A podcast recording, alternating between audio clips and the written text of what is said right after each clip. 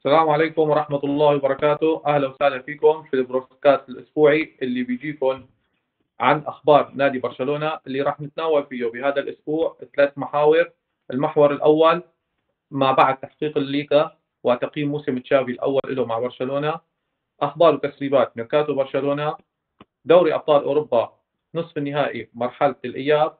والحديث أيضا عن إشبيليا ومدربه الجديد اللي تأهلوا لنهائي اليوروبا ليج. حياكم الله جميعا. والمايك عندك أبو مالك. تفضل. صباح الخير مساء الخير. أبو حياك الله أبو مالك. محمد أحمد حسين. هلا والله بالشباب عن جديد. أظن هلا بيك أبو أي هلا بيك. السلام عليكم جميعا. السلام. عليكم جميعا. أظن هذا ال broadcast الرابع يمكن ما هيك؟ الرابع. طيب أول شيء مبروك آه، لقب الليغا. لقب صعب يعني لقب مو سهل. ومستحق. بشكل كتير كبير مستحق. وما خرج أي بني آدم يقلل منه يعني. أو يقول سهل أو يقول آه، آه، بسبب ضعف الخصوم والكلام هذا طيب هلأ نحن كنا قبل وقت نقيم مثلا برشلونة مباراة بمباراة. أو تشافي مباراة بمباراة. هلا صار وقت تقييم موسم. يعني اليوم بدنا نحكي عن عن برشلونة كموسم. مو بس برشلونة وتشافي وكل شيء. آه كموسم كامل. تمام؟ طبعا برشلونة حقق كاس السوبر الإسباني. هو آه للموسم الماضي. والموسم هذا خرج بالدوري الإسباني. تمام. حسم اللقب. قبل أربع جولات نهاية الليجا. آه، يعني فينا نقول موسم ناجح ولا متوسط ولا سيء؟ خلونا نحكي في هذا الموضوع.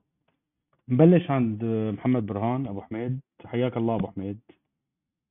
تحياتي أبو مالك لك ولكل الشباب الموجودين. حياك الله.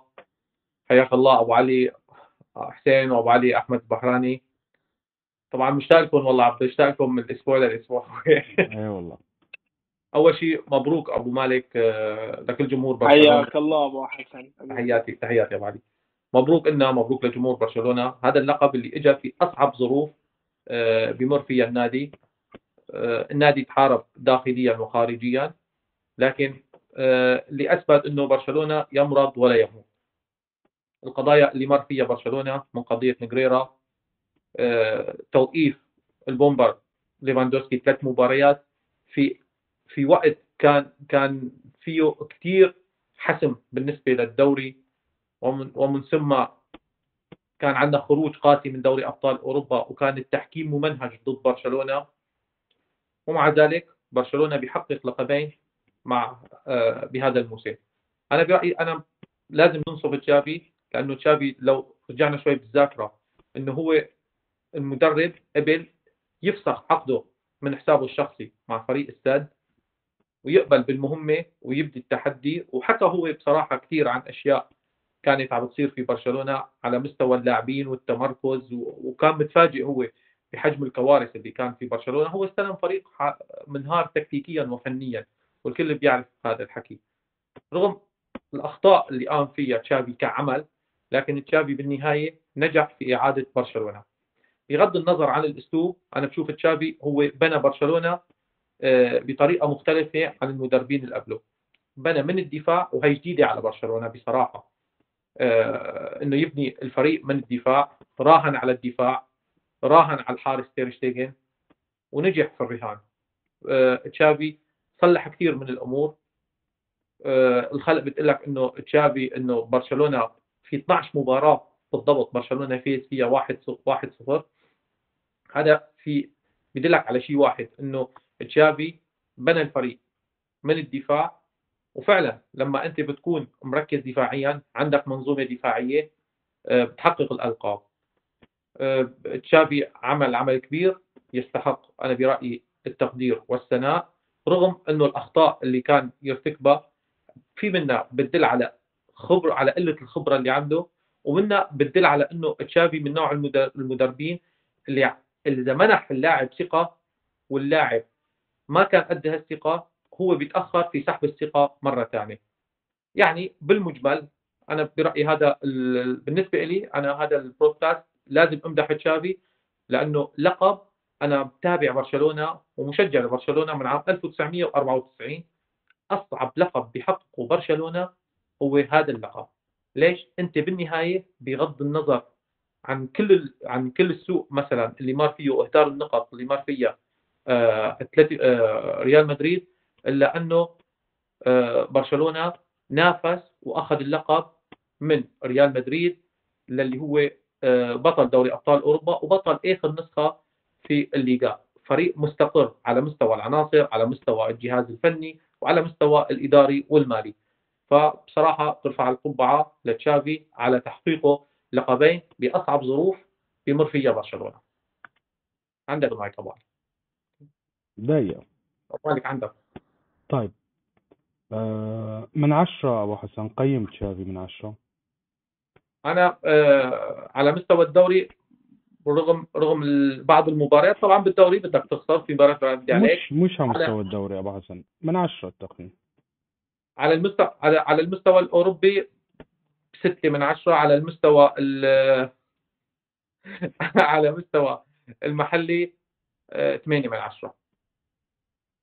يعني جيد. أنا بالنسبة لي بالنسبة لي موسم تشافي آه، المحلي آه، جيد جدا.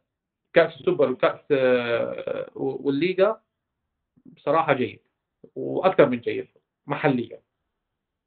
يعني أنت على المستوى الأوروبي بتقيمه ستة وعلى المستوى المحلي بتقيمه ثمانية تمام. يعني الوسطي سبعة. إذا أن أب مالك أنا أب مالك بصراحة أوروبيا تشافي من أصل كثير لكن بالمجمل فيك تقول عليه سبعة. لكن هذا بالنسبة لي سبعة سبعة في أول تجربة له في أوروبا هذا بالنسبة لي أنا شيء شيء ممتاز صراحة. ممتاز. طيب. طيب. راح نرجع لتقييم اللاعبين. تمام؟ تمام. راح أرجع لك. أحمد أبو علي حياك الله. السلام عليكم. هلا أبو علي. أبو مالك وأبو حسن وأبو علي. صبحكم الله بالخير جميعا. صبحك الله بالنور. هلا حبيبي أبو حميد أنت سمعت سمعت محمد؟ نعم. آه الرجل كان بالسد وكلياتنا بنعرف إنه كان بينعم بحياه هادئه ماديات نعم. عاليه تمام؟ نعم. وكان بحقق نجاحات بالسد. صح هو ما أخذ دوري دوري أبطال آسيا. بس كان يعني إذا بتطلعوا على السد حاليا ما بقى مو مثل تشافي. وقت كان تشافي. حاليا السد عم يعاني. تمام؟ صحيح. فالرجل كان ماشي مخطط بحياته إنه هو بده يتدرج بده يتدرب مثلا فريق مثل السد. بعدين ينتقل لأوروبا. مثل باقي مثل مثلا تشافي ألونسو مثل آه، كل كل اللاعبين جيله يعني خلينا نقول. اجى برشلونة طلبه بوقت كان برشلونة حرفيا كل المدربين صاحبين خلينا نقول آه، الكبار خلينا نقول رفضوا برشلونة. تمام؟ لبى نعم. النداء وإجا. استلم الموسم الأول ما ما بدنا نحكي عليه. الموسم الأول كان الهدف التاهل لدوري أبطال أوروبا وصار. حلو؟ تقييمك هذا الموسم بعد كل شيء أمور قلت لك إياها. تشافي هرنانديز أه. وبرشلونة. تمام. أه طبعا سلم على الجميع مرة ثانية. والبودكاست الرابع اللي الحمد لله يعني نشوف أكو ردود أفعال جميلة على على المواضيع اللي نتناولها ونناقشها. الحمد لله يعني هذا في شيء مفرح. آه، بالنسبة للتقييم تقييم الموسم آه، يعني هو أكيد. ترى إذا تريد تقيم الموسم راح تقيمه على الجانب المحلي والجانب الجانب الأوروبي. الجانب المحلي تفوق بنجاح. أنت اليوم تحسم دوري فارق 14 نقطة وقبل أربع جولات من النهاية. يعني هذا امتياز. هذا الشيء مو كل واحد يقدر يسوي. يعني إحنا نعطي نعطي كل واحد حقه. آه، في بطولة الدوري آه، مستر تشافي تفوق. وهو معيار أساس الدوري هو تجميع نقاط. هو نجح بهذا. بهذا الموضوع. أنت اليوم شو تريد من المدرب في بطولة الدوري؟ تريد من عنده أنه يجمع نقاط ويأخذ البطولة. فهو أخذها بطريقة يعني ما حد من متخيلها وإحنا لولا التعثرات الأخيرة اللي صارت ولولا كم الإصابات يمكن إحنا كان يمكن قبل فد قبل ثلاث أسابيع يجوز إحنا أو بدون مبالغة يعني. يمكن قبل ثلاث أسابيع إحنا كان ممكن حاسمين حاسمين الدوري.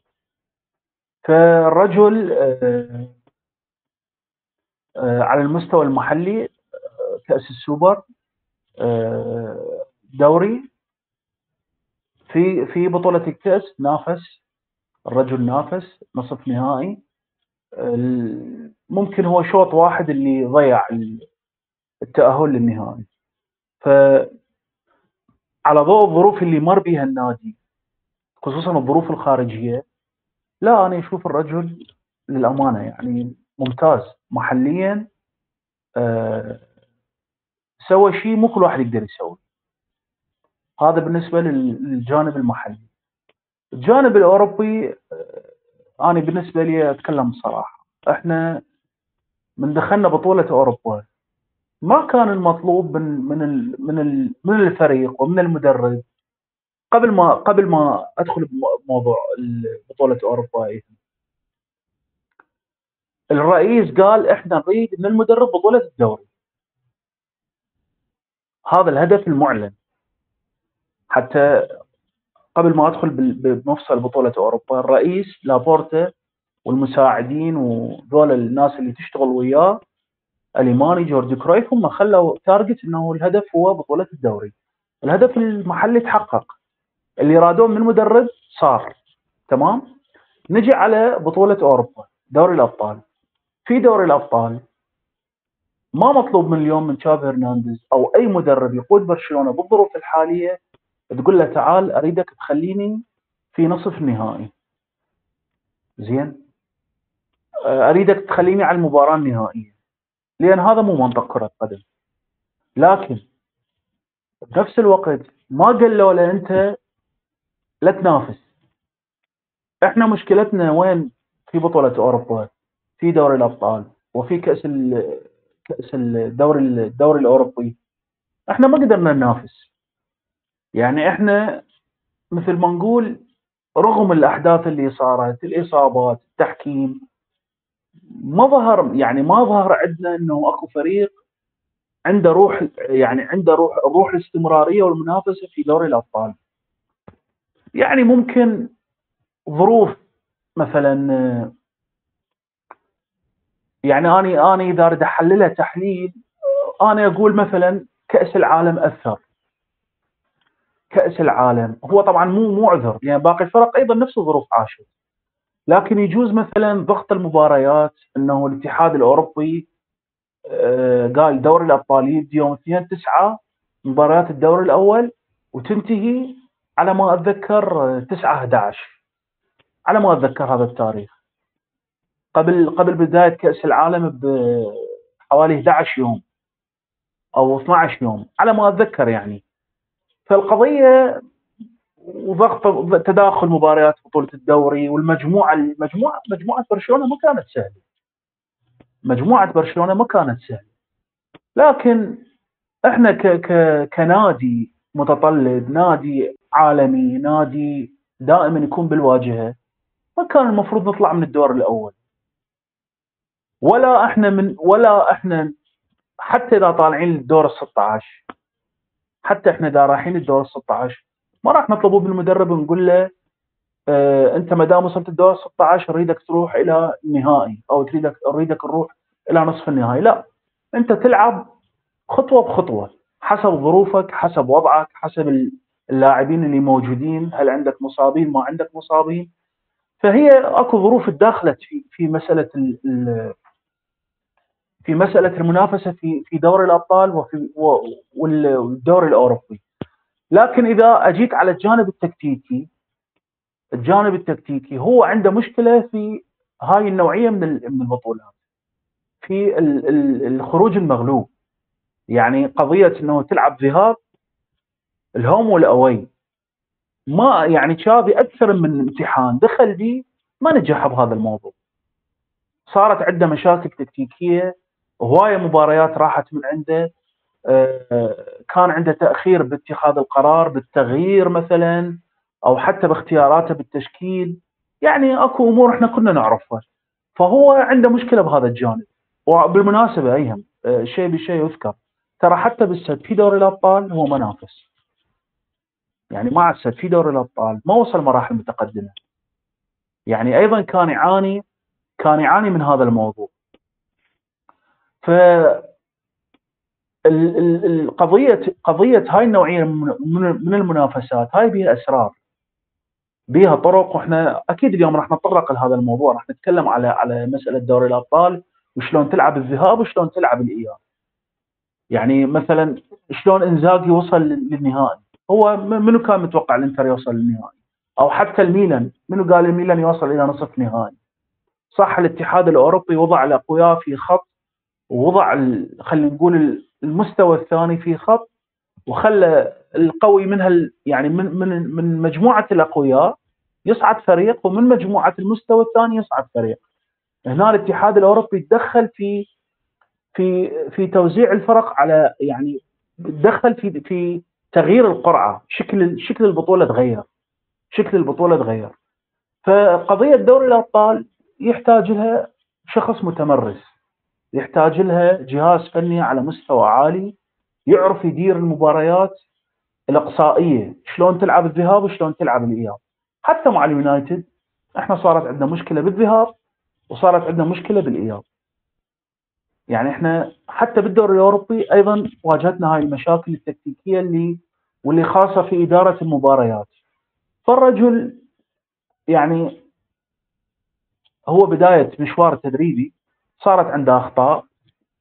المفروض أنت اليوم أكملت آه، سنة ونص مع برشلونة. أخذت أنا برأيي الشخصي أخذت وقت كافي للتعلم. يعني أخذت وقت كافي إنه تتعلم. آه، صارت عندك تجربة وتجربة مريرة. هو هو شكى من عندها. حتى والده أنا ذاك اليوم شفت لقاء يعني تكلم على هذا الموضوع. قال شافي كان كلش آه، متألم من الخروج الدوري الأبطال هو عارف إنه برشلونة ما ما يطلع من الدور الأول. ما يصير تطلع انت من الدور الأول. لكن قدر الله ما شاء فعل. الدرس يجب أن أن أن يكون بليغ وأنه أنت تتعلم من عنده ولازم تعد العدة وبالمناسبه اتكلمها اني ما أعتقد اليوم تشافي يمتلك بعد أعذار كافية له أنت خلص أنت الآن في مرحلة طبعا أنا من أتكلم هذا الكلام. مو دا أقول إنه المدرب مطالب الموسم الجاي إنه يأخذ اللقب. لا. بس أنت اللي عليك إنه تكون جاهز للمنافسة. أنت اليوم لازم تجهز الفريق تعد العدة إنه تنافس الأقوياء إذا واجهتهم. تنافسهم بال بال بال يعني بالشكل المطلوب بما يليق باسم برشلونة. وهذا الشيء أنت مدرب هاي مسؤوليتك. أنت مسؤوليتك ومسؤوليه الناس اللي تشتغل وياك. هاي مسؤوليتكم. إنه أنتم اليوم تعدون الفريق. وأنا بالنسبة لي كمشجع بعد ما عندي الطاقة إنه أستقبل أعذار. يعني إنه والله صارت فلان شغلة آه، ما عندنا دكة. هاي المفاهيم اللي إحنا نسمعها. ما عندنا آه، الميركاتو مالتنا كان فقط للاعبين الأساسيين. هاي كلها آه، مو صحيحة. للأمانة كلها مو صحيحة. اليوم آه، صارت عندك ممارسة في بطولة الدوري خبرة. دخلت بطولة الكاس وأيضا خرجت من عندها بدرس كبير. دخلت في دوري الأبطال وخرجت من عندها في درس كبير. رحت على الدوري على الدوري الأوروبي من اول من أول مواجهة مع اليونايتد. يعني من أول آه، خطوة جاك اليونايتد انت ما ما قدرت تعبره وتروح لل... لل... للخطوة الثانية.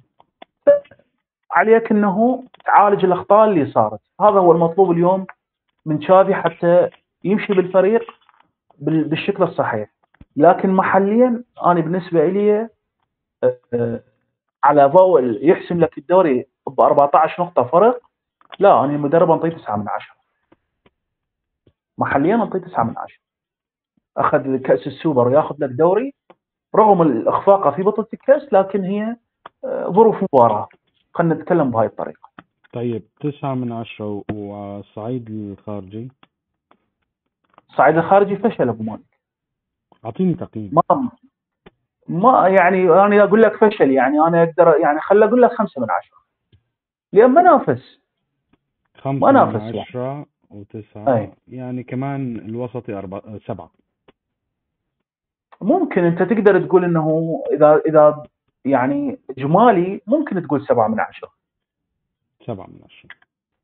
نعم. ماشي حلو. أبو علي شكرا أبو حميد أحمد البحراني. راجعين لكم على اللاعبين راجعين أه حسون. هلا مرحبا. ايهم هلا هلا بيك. هلا يا غالي. هلا. طيب أبو علي حسن أنت سمع حسون حسين سمعت الشباب؟ تمام؟ اي نعم. بالضبط. طيب أنا بدي أقول لك آه، السؤال بطريقة ثانية حلو؟ تفضل. الرجل هاد على الصعيد المحلي آه، ما بس حقق اللقب. يعني هلأ عم يطمح ل لأرقام آه، بده يكسر أرقام. صحيح. يعني في عنده على المست... على الأرقام ال- الكلين شيت و... أيوة. والهداف مثلا. غير الهداف غير الهداف. الهداف أنا بوجهة نظري هذا رقم يعني خداع موضوع الهداف. يعني ما نحن هداف فعلا. برشلونة بالعادة ما بيكون 19 هدف عرفت؟ ال clean sheet. خلينا نقول ال- ال clean sheet الأهداف المتلقاة ال- الأرقام اللي اللي اللي بده اللي بده يكسرها كلياتنا بنعرفها. طيب سؤال. الرجل هاد هل إذا بتتذكر لما أول ما اجى حاول يلعب بطريقة لعب يطبق أسلوب برشلونة؟ إذا بتتذكر أول ما اجى حلو؟ وبعدين طلع التصريح المشهور اللي تكلم عليه أبو علي هلأ قال إنه اللاعبين ما بيعرفوا يتمركزوا. تمام؟ ما بعرف أحمد أو محمد. اللي قال محمد محمد. محمد. إنه اللاعبين ما بيعرفوا بيتمركزوا تمام؟ طيب يحسب لتشافي هرنانديز أو هل يحسب لتشافي هرنانديز إنه حط ركن أسلوب برشلونة شوي؟ هلا في مباريات لعب فيها ماشي بتفهم. بس إنه ركب اسلوب ركن أسلوب برشلونة شوي تمام؟ و...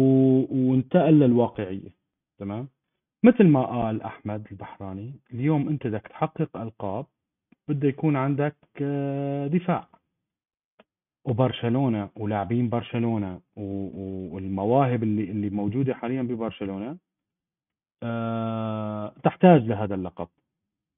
طب هذا الشيء يحسب له يحسب له بشكل كثير كبير. أعطيني رأيك يا حسون. أنا بالنسبة لي أبو مالك أنا صار لي كم يوم أفكر في تقييم جابي هرنانديز بشكل كامل في الموسم. يعني فعلا فعلا أوقات الفراغ أقعد وأقول تشافي هرنانديز ما هو تقييم تشافي هرنانديز. مع إن أنا الموسم كامل متابع لنا مباريات برشلونة يعني برشلونة جزء يعني ثابت في الحياة بس لازم أسوي تقييم شامل. وأنا تقييم شامل وأنتم تعرفون جزء كبير من وجهة نظري في موضوع جافي هرنانديز. بس اليوم أنا لما باجي بقيم مدرب. يعني أنا حتى مباراة البارحة كنت اتابع في اليوروبا ليج بين إشبيليا واليوفنتوس كوني أنا مشجع لليوفنتوس. فموضوع تقييمي عقب ما شفت أليجري في بعض الأمور أنا لازم آخذها بعين الاعتبار وأنا ما يصير أقيس على أشخاص واتجه الآخرين. أنا بالنسبة لي برشلونة وضع برشلونة يعاني من دمار ممكن الحين من ثمان سنوات تقريبا. ف بيجي لي رجل ساحر إنه بيودي برشلونة إلى الخيال في سنة ونص. هذا أنا أشوفه صعب. مع فريق مديون مع لاعبين مستهلكين كانوا المفروض يتبدلون. فأنا بالنسبة لي في الموسم الأول على صعيد الدوري جيد جدا. في اختلافات إحنا مختلفين مثلا على الخطابي مثلا تشافي هرنانديز. هذه أكبر نقطة إحنا مختلفين عليها. اللي هي الخطة البديلة. واحدة آه، مثل وبعض الجزئيات آه، وجزئية ثانية اختلافي على تشافي هرنانديز هو ساعات أحط اللاعب في فكرة تكتيكية اللي تناسبه هو كمدرب وما تناسب آه، اللاعب نفسه. فهذه يمكن تجهيز اللاعب البديل. لكن ما عدا ذلك إن أنت مدرب تثبت في مستواك بين الجيد والجيد جدا. ما في عندنا مباريات واجد ممتازة ممتازة لأن إحنا أساسا الفريق ما لعب بالتشكيلة الأساسية ممكن تقريبا الكاملة إلا يمكن أربع مباريات في الموسم. وهذه أنا لازم آخذها بعين الاعتبار. نقطة أنا ما عندي اللاعب مثلا الفردي اللي يغير لي المباراة لحال سبيله. وهذه النقطة لو كان اللاعب هذا موجود مو شرط أن النتائج بتكون أفضل بشكل كبير بس في عيون المشاهد بيشوف الفريق بطريقة أفضل. الطاقم التدريبي عنده عندنا عليه ملاحظات الطاقم المساعد بس بشكل عام إني أشيل فريق من من الحالة الانهزامية وأكون أنا آه، بهالثبات في الدوري مع فارق نقاطي. أنا اللي جبته مو الخصوم اللي أعطتني إياه. أنا اللي رحت الملاعب الصعبة وأخذت النقاط. فهذا الدوري ينحسب لي أنا بمجهودي. فمسألة إن الخصم أو المنافسين مروا ب drop okay أنا أقدر أقول الموسم الماضي أنا عندي drop. وأنت ليش تقول هذا عنده drop؟ وما تقول عني في الموسم الماضي ولا قبله أنا عندي drop. فكون برشلونة يطلع من مسألة غياب خروج ميسي بهذه الطريقة وصعوبات في تسجيل اللاعبين وحق في الإعلام من قضية نيجريرا وإلى آخره. هذه مو أي فريق في العالم ولا أي إدارة في العالم تقدر تتحمل هذه الصدمة. فأنا بالنسبة لي في الدوري جيد جدا إلى ممتاز مع اختلافي في بعض الأمور التكتيكية. بس كتقييم موسم بشكل كامل أنا أشوفه جيد لأن أنا بالنسبة لي في الموسم الأول أن عدد كبير من اللاعبين يصيرون أساسيين وينجح الفريق بهذه الصورة أنا أعتبره شيء ممتاز خاصة لأن المدرب هو نفسه يعني هذا بالواقعية تقول وهذا مو عذر لتشافي هرنانديز بس هو مو العقلية إلا هو هو مدرب جديد بيقدر يقلب لك الأوضاع في يومين.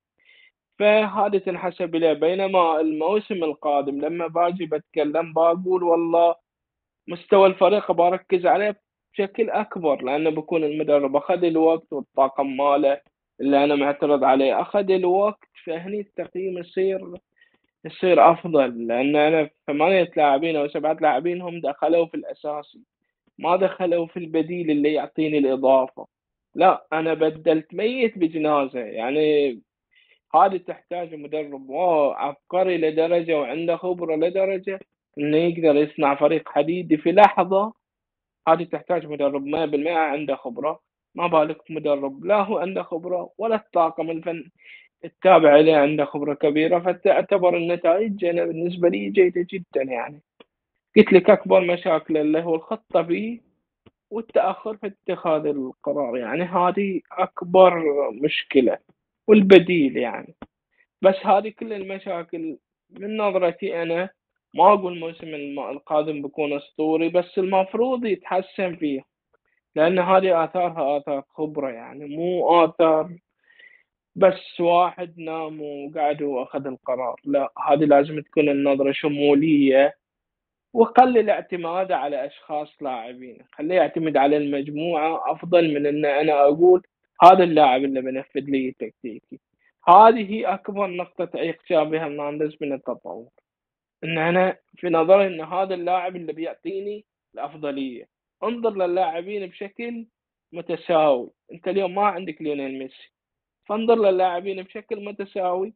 هذا اللي بيعطيك النجاح اللي بيخلي اللاعب يدخل الملعب وهو يعطي الإضافة. اللاعب لأنه بيكون عارف دوره بيكون إنه عنده ثقة في نفسه فهذا بيفرق إياك بشكل كبير. واللاعبين أساسا بيحمونك في هذيك الساعة. فهذه أشياء معظم مشاكله هي من باب الخبرة أنا أشوفها أبو مول طيب تقييمك من عشرة؟ أنا في ال... في ال... في الدوري. بشكل عام؟ بشكل بشكل عام آه، ثمانية من عشرة. ثمانية من عشرة. حلو هالتقييم والله ياباني اي نعم يعني ابو أبو مالك يعني أنا اليوم اليوم أنا بضرب لك مثال بسيط يعطيك الدليل على كلامي. عندنا اليوفنتوس في إيطاليا وعندنا برشلونة في إسبانيا. هذا صارت عليه مشاكل وهذا صارت عليه مشاكل. أليجري مدرب صاحب خبرة طويلة وبعد طويل وسكواد جيد جدا ومن الأفضل في إيطاليا. شوف عيونك إشبيليا الفريق المعاني. مباراتين 108 ما أدري مباراتين. أصل بالإضافة اليوفنتوس ما له أي شكل. في الدوري ال- اليوفي يخسر من أي فريق. مع العلم أن أنت ما عليك الضغوط الإعلامية إلا على برشلونة في إسبانيا. وتشافي هرنانديز ما عنده الخبرة اللي عندك إياها. ودكة بدلائك أفضل من تشافي هرنانديز وموصل نهائي دوري الأبطال. عندك خبرة أوروبية. فريق لا له طعم ولا لون ولا له أي شكل من أشكال كرة القدم. فهذا المدرب اللي هو صاحب خبرة قالوا لك المشاكل والمحاكم في إيطاليا صحيح. أثرت. بس إذا هي أثرت على على أليجري فالإعلام الإسباني كان أقسى على برشلونة. فمن الطبيعي أن هي بتأثر على المدرب. بس المدرب أنا أقول لك في الجانب المحلي عرف يفصل اللاعبين عن قضية نجريرا وهذا أنا شيء صراحة ما توقعته من المدرب. في هال يعني في بداياته يعني مو كل واحد بيب جوارديولا مو مو, مو كل شخص بيب جوارديولا. أنا ما أقدر أقيم الأشخاص على إنهم بيب جوارديولا. طيب. الله يعطيك العافية يا حسون عافيك حبيبي. هلأ أنا بالنسبة لي تمام؟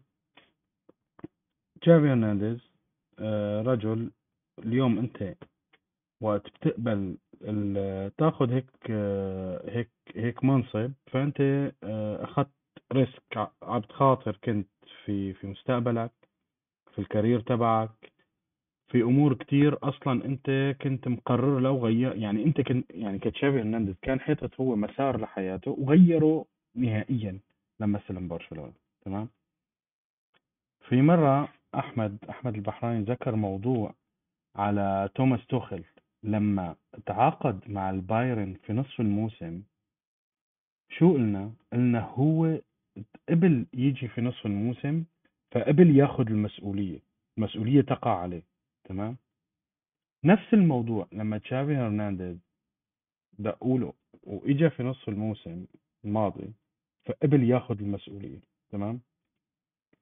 الفرق بين المدربين إنه واحد جاي عنده رفاهية بكل النواحي اللي هو توماس توخل طبعا أنا ما عم بقارنه بتوماس توخل تمام؟ بس عم بقارن الحالة الوضع. هداك جاي عنده رفاهية باللاعبين عنده رفاهية إنه مو مطالب بشيء لأنه مستلم جديد عنده رفاهية آه، آه، آه، للموسم القادم يعني هو بالنسبة له موسم تحضيري. على النقيض تشافي هرنانديز إجا مطالب إنه يأهل نادي برشلونة دوري الأبطال كنا مركز ثامن أو تاسع ما بتذكر بالضبط. تمام؟ آه، مدرب لسه جديد العناصر الموجودة ميتة تكليكي يعني سريريا ميتة اللي كانوا موجودين مع شوية انتدابات طبعا كلياتنا بنعرف مين هن. ونجح يعني وحسن يأهل برشلونة. لما بلش الموسم شاف إنه هو تطبيق اسلوب برشلونة بكير عليه.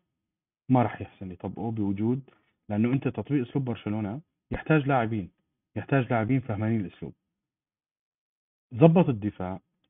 صح انتدب برشلونة لاعبين ذا جودة في الدفاع بس هذا ما بينكر إنه اليوم أنت ما في منظومة بتصير من دون مدرب. يعني نحن اليوم عم نقول برشلونة ممتاز دفاعيا ممتاز بل أكثر من ممتاز. يعني برشلونة خارق دفاعيا. أنت مستقبل 13 هدف تمام؟ فهو خارق دفاعيا. بس هل هذا الموضوع بيتحقق بس لأنك تملك الجودة؟ ما أتوقع.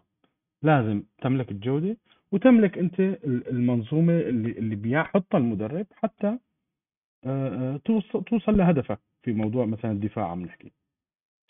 زبط موضوع الدفاع. موضوع الوسط كلياتنا بنعرف يعني في إله وفي عليه. في عنده بعض قناعات ما صابت في بعض قناعات خابت يعني في له في عليه. موضوع الهجوم تحر... تحك... حكينا فيه نحن وعرفنا شو الخلل. فأنا بوجهة نظري هذا الرجل اجى أخذ مسؤولية حط على عاتقه كثير أمور نجح في أمور وفشل في أمور. وهذا طبيعي جدا مع أي بني آدم أو مدرب بيستلم. إنه أنت ممكن تنجح في بعض الأمور وتفشل في بعض الأمور. مثل ما قال حسين مش كل الناس بيب جوارديولا. من أول موسم تمسك كل شيء بطولة متاحة تحطها في الجيب وتمشي. هو مش بيب جوارديولا. آه أنا بالنسبة لي تشافي هرنانديز احسن آه آه يحط جيرارد بيكي ويطلع جيرارد بيكي احسن يحط جوردي ألبا دكة. يعني هي إنجازات. أنا بوجهة نظري إنجازات هي. أنت اليوم تطالع بيكي إنجاز إنجاز هذا. تمام؟ كل المدربين ما حسنت عليه. بالنسبة لي أنا بقيم تشافي أنا بزيد على على حسين نص يعني بقيمه 8 ونص. ال ال الواحد ونص هي بشيلها بسبب موضوع الخروج من دور المجموعات تمام؟ أنت كان عندك أمل تمرق من إنتر ميلان صح التحكيم ما ساعدك الإصابات ما ساعدتك ولكن هاي الأمور نحن بنقول هي على كل المدربين بس على تشافي. أنت ممكن ما عندك آه، لسه الرفاهية إنك تخلق والله بدائل خارقة ممكن. بس لسه هذا مو عذر. أنت بنادي مثل برشلونة ما بصير يطلع من دور المجموعات. حتى لو كان مدرب جديد ما عنده خبرة حتى لو كان مين من كان يكون ما بصير يطلع من دور المجموعات برشلونة. يعني هذا شيء أكيد. فأنا بالنسبة لي أنا بقيمة 8 ونص. الرجل مثل ما قال أحمد. آه، ابو أبو مالك آه، اسف بس على هذه النقطة. بس هو الموسم القادم في دوري الأبطال تحديدا عشان تكون تكون الكلمة واضحة أنا أطالب تشافي هرنانديز فقط بإرجاع الهيبة فقط لا ممكن ممكن. هلأ شوف حسين نحن الأهداف الموسم القادم وشو راح يكون بالموسم القادم أظن هي راح تكون حلقة البرودكاست الجاي. يعني على الموسم القادم بإذن إيه الله. بس أنا جبتها نقطة في نقطة إن تقييم تشافي بين المحلي والأوروبي فأنا نقطة الأوروبي ما باخذ فيها بس المطالب يعني وجهة نظري إنه يسترجع هيبة النادي. يعني مع احترامي لبعض الأندية اللي وصلت وصلت أدوار متأهلة في دور بعيدة في دوري الأبطال هي مي أفضل من برشلونة ولا في نقطة. صحيح. ولا في نقطة. أبو أبو مالك بس لو تسمح لي في أي نقطة أنه هو مطالب بإعادة هيبة برشلونة اوروبيا. برشلونة طبعا الهيبة أو الشخصية خلينا نقول عليها هي كيف كيف راحت؟ الشخصية اللي كونها برشلونة وحكى عليها بيب جوارديولا قال آه، أنت لحتى تاخذ دوري أبطال أوروبا كنت آه، لازم تفوز على برشلونة. حاليا لازم تفوز على ريال مدريد. بيب جوارديولا حكى واقع حقيقة. برشلونة كان هيبة كان شخصية كثير قوية في دوري أبطال أوروبا. أنت بحال حققت اللقب أو ما حققت اللقب كان برشلونة بعبع على أي فريق بده يقابل برشلونة. وكلاتنا نحن شفنا آه، زي روبرتو اللاعب البرازيلي آه، حكى بفيديو واضح لما لما آه، حطت القرعة بايرن ميونخ مع برشلونة. هي كانت هيبة آه، برش- برشلونة كيف فقد هيبة؟ أنت أو الشخصية. أنت ما بتفقد هيبتك وشخصيتك اوروبيا من مباراة أو بخروج واحد. برشلونة كان عم بيمر مثل ما تفضل أبو علي آه، من من سنوات آه، إدارة كارثية ومشاكل وتخبطات وقرارات جدا جدا سيئة ريمونتادا آه،. نحن آخر ريمونتادا عملناها أو خلينا أقول لك أفضل ريمونتادا صارت في دوري أبطال أوروبا هي على على باريس بعد منها برشلونة بعد بعد ريمونتادا باريس نحن خسرنا من طلعنا من جوفنتوس بأداء سيء جدا 3-0 ومن ثم تعادلنا بأرضنا 0-0 3-0 نتيجة كبيرة أنت عم تتلقاها كونك أنت برشلونة. ومن ثم توالت الرومنتادات على برشلونة من روما كارثه الأنفيلد ال 2 2 رجعنا مع باريس آه، في ملعبنا خسرنا أربعة. آه، هذا هذا بالمجمل هي النتائج أفقدت برشلونة الشخصيه حاليا آه، تفضل أبو حسن اسف حاليا كلمه أبو علي إنه أنا مطلوب منه إنه يرجع هيبة برشلونة اوروبيا. مثل ما مثل ما أنت ثمان سنوات كنت عم تخسر شوي شوي من شخصيتك أيضا أنت لحتى ترجع هي الشخصية كمان ما رح ترجع بنهار وليلة. خلينا نكون واقعيين ما رح ترجع بنهار وليلة. لكن نحن كان مطلوب مننا أو مطلوب من تشافي إنه يأهل الفريق. لدور ال 16 بعدين ما بتعرف شو ممكن يصير معه الانتر ما كان هو الفريق ال wow لحد الآن الانتر في كثير فرق أفضل منه لكن الانتر عم يلعب نهائي دوري أبطال أوروبا. تصور برشلونة عم يلعب نهائي دوري أبطال أوروبا. أنت كنت رد... أنت كنت سرعت كثير في عملية استرجاع آه، شخصيتك اوروبيا فموضوع موضوع الشخصية الأوروبية مثل ما راحت على فترة طويلة بدها تعود على فترة طويلة. ممكن تأهل تأهلين للنصف النهائي تأهل للنهائي يسرع في في الوقت خليني أقول لك إياها. بس بتوقع إنه برشلونة بجميع بجميع الظروف مطلوب منه حاليا إنه يتأهل. أنا برأيي مو بس لدور ال 16 عنده إمكانية إنه يروح لدور الثمانية إذا شوي بتخدمك القرعة مثل ما خدمت الإنتر والحظ. آه، ابو أبو حسن في اللي هو الهيبة في دوري الابطال أنا من تشجيعي لبرشلونة وأنتم بعدين الشباب أبو علي والآخرين قبل بعد. أنا أشوف إن في نقطة الهيبة الأوروبية هي هذه أصعب مرحلة مر فيها النادي على الصعيد الأوروبي. لأن أنا أذكر حتى ما قبل فترة ريكارد والرجوع إلى 2006 وقبل حتى في السنوات العجافة في نهاية فترة ريفالدو فيجو وبقية الشباب يعني بقية اللاعبين sorry كان الفريق حتى لما يطلع من دوري الأبطال كان هو الطرف الأفضل من في المباراة. قدام أي فريق كان يلعب كان هو في خروج المغلوب حتى لو يخسر تلاقيه مضيع كم أكبر من الفرص مسيطر بطريقة كبيرة. فهذه الشخصية دائما كانت موجودة عند برشلونة في البطولات الأوروبية. دائما يعني دائما موجودة وقلبنا في التاريخ. حتى الوقت اللي ما كنا مو... اللي ما كنت موجود فيه ومن هالقبيل. فهذه أنا أشوفها أصعب فترة تمر في تاريخ النادي لأنه من جميع الجوانب من جميع الجوانب مع العلم إن الفترة ما قبل ريكارد بعد الفريق عانى ماديا وعانى وعانى في بدايات لابورتا. بس هذه الفترة أنا أشوفها مختلفة من جميع النواحي. عندك أبو مالك. طيب. فأنا بس تكملة صغيرة لفكرتي تفضل قاطعناك نفس الموضوع ولا يهمك. آه بالنسبة إلي الموسم يعتبر جيد إلى جيد جدا تمام؟ لأنه أنا بوجهة نظري دوري الأبطال هو مش مقياس مثل ما قال أبو حسن هلأ. اليوم أنت بتتأهل لدور ال 16 ما بتعرف بعدين شو بصير معك. هل يعني كلمة ما بتعرف شو بصير معك تعطيك أكبر دليل إنه هو مش مقياس. مش مقياس أبدا. المقياس هو الأكيد الدوري المحلي والدوري المحلي برشلونة يعني انتزعوا بوحشية خلينا نقول. انتزعوا بأرقام كبيرة. صح ضعيف آه تهديفيا تمام؟ بس أنت مستقبل 13 هدف يعني هذا هذا هذا إنجاز أنا بوجهة نظري هذا إنجاز إنجاز كبير كمان تمام؟ يعني شو أنت دوري لعبان ومستقبل 13 هدف؟ ف بوجهة نظري مثل ما قلت أنا ممكن أقيم تشافي 8 ونص تمام؟ بشكل عام يعني بسبب الواحد والنص هي طبعا ما حدا رح ياخذ 10 بس والله ما بتعرف بجوز أبو صلاح جوارديولا ياخذ 10 يعني. ما بتعرف. بجوز آه، آه، بس إنه أي أي أي نسبة مش له يا لتشافي هي بسبب اوروبيا تمام؟ بس ولكن بشكل عام الموسم آه، جيد حقق أهداف الإدارة مثل ما حكينا تمام؟ حدا عنده أي إضافة في موضوع تشافي؟ أحمد محمد حسين؟ أبو لا موضوع الصلعة موضوع الصلعة. يعني كل واحد أصلا لازم يكون ذكي. طبعا. لأنه في في حدا عم يلمس على راسي لا ابو ابو ابو, أبو علي ما عندنا فيك شك. حتى لو تزرع شعر بعد ابو علي بتضل متفوق. أبو علي شكلك شكلك شكل جوارديولا.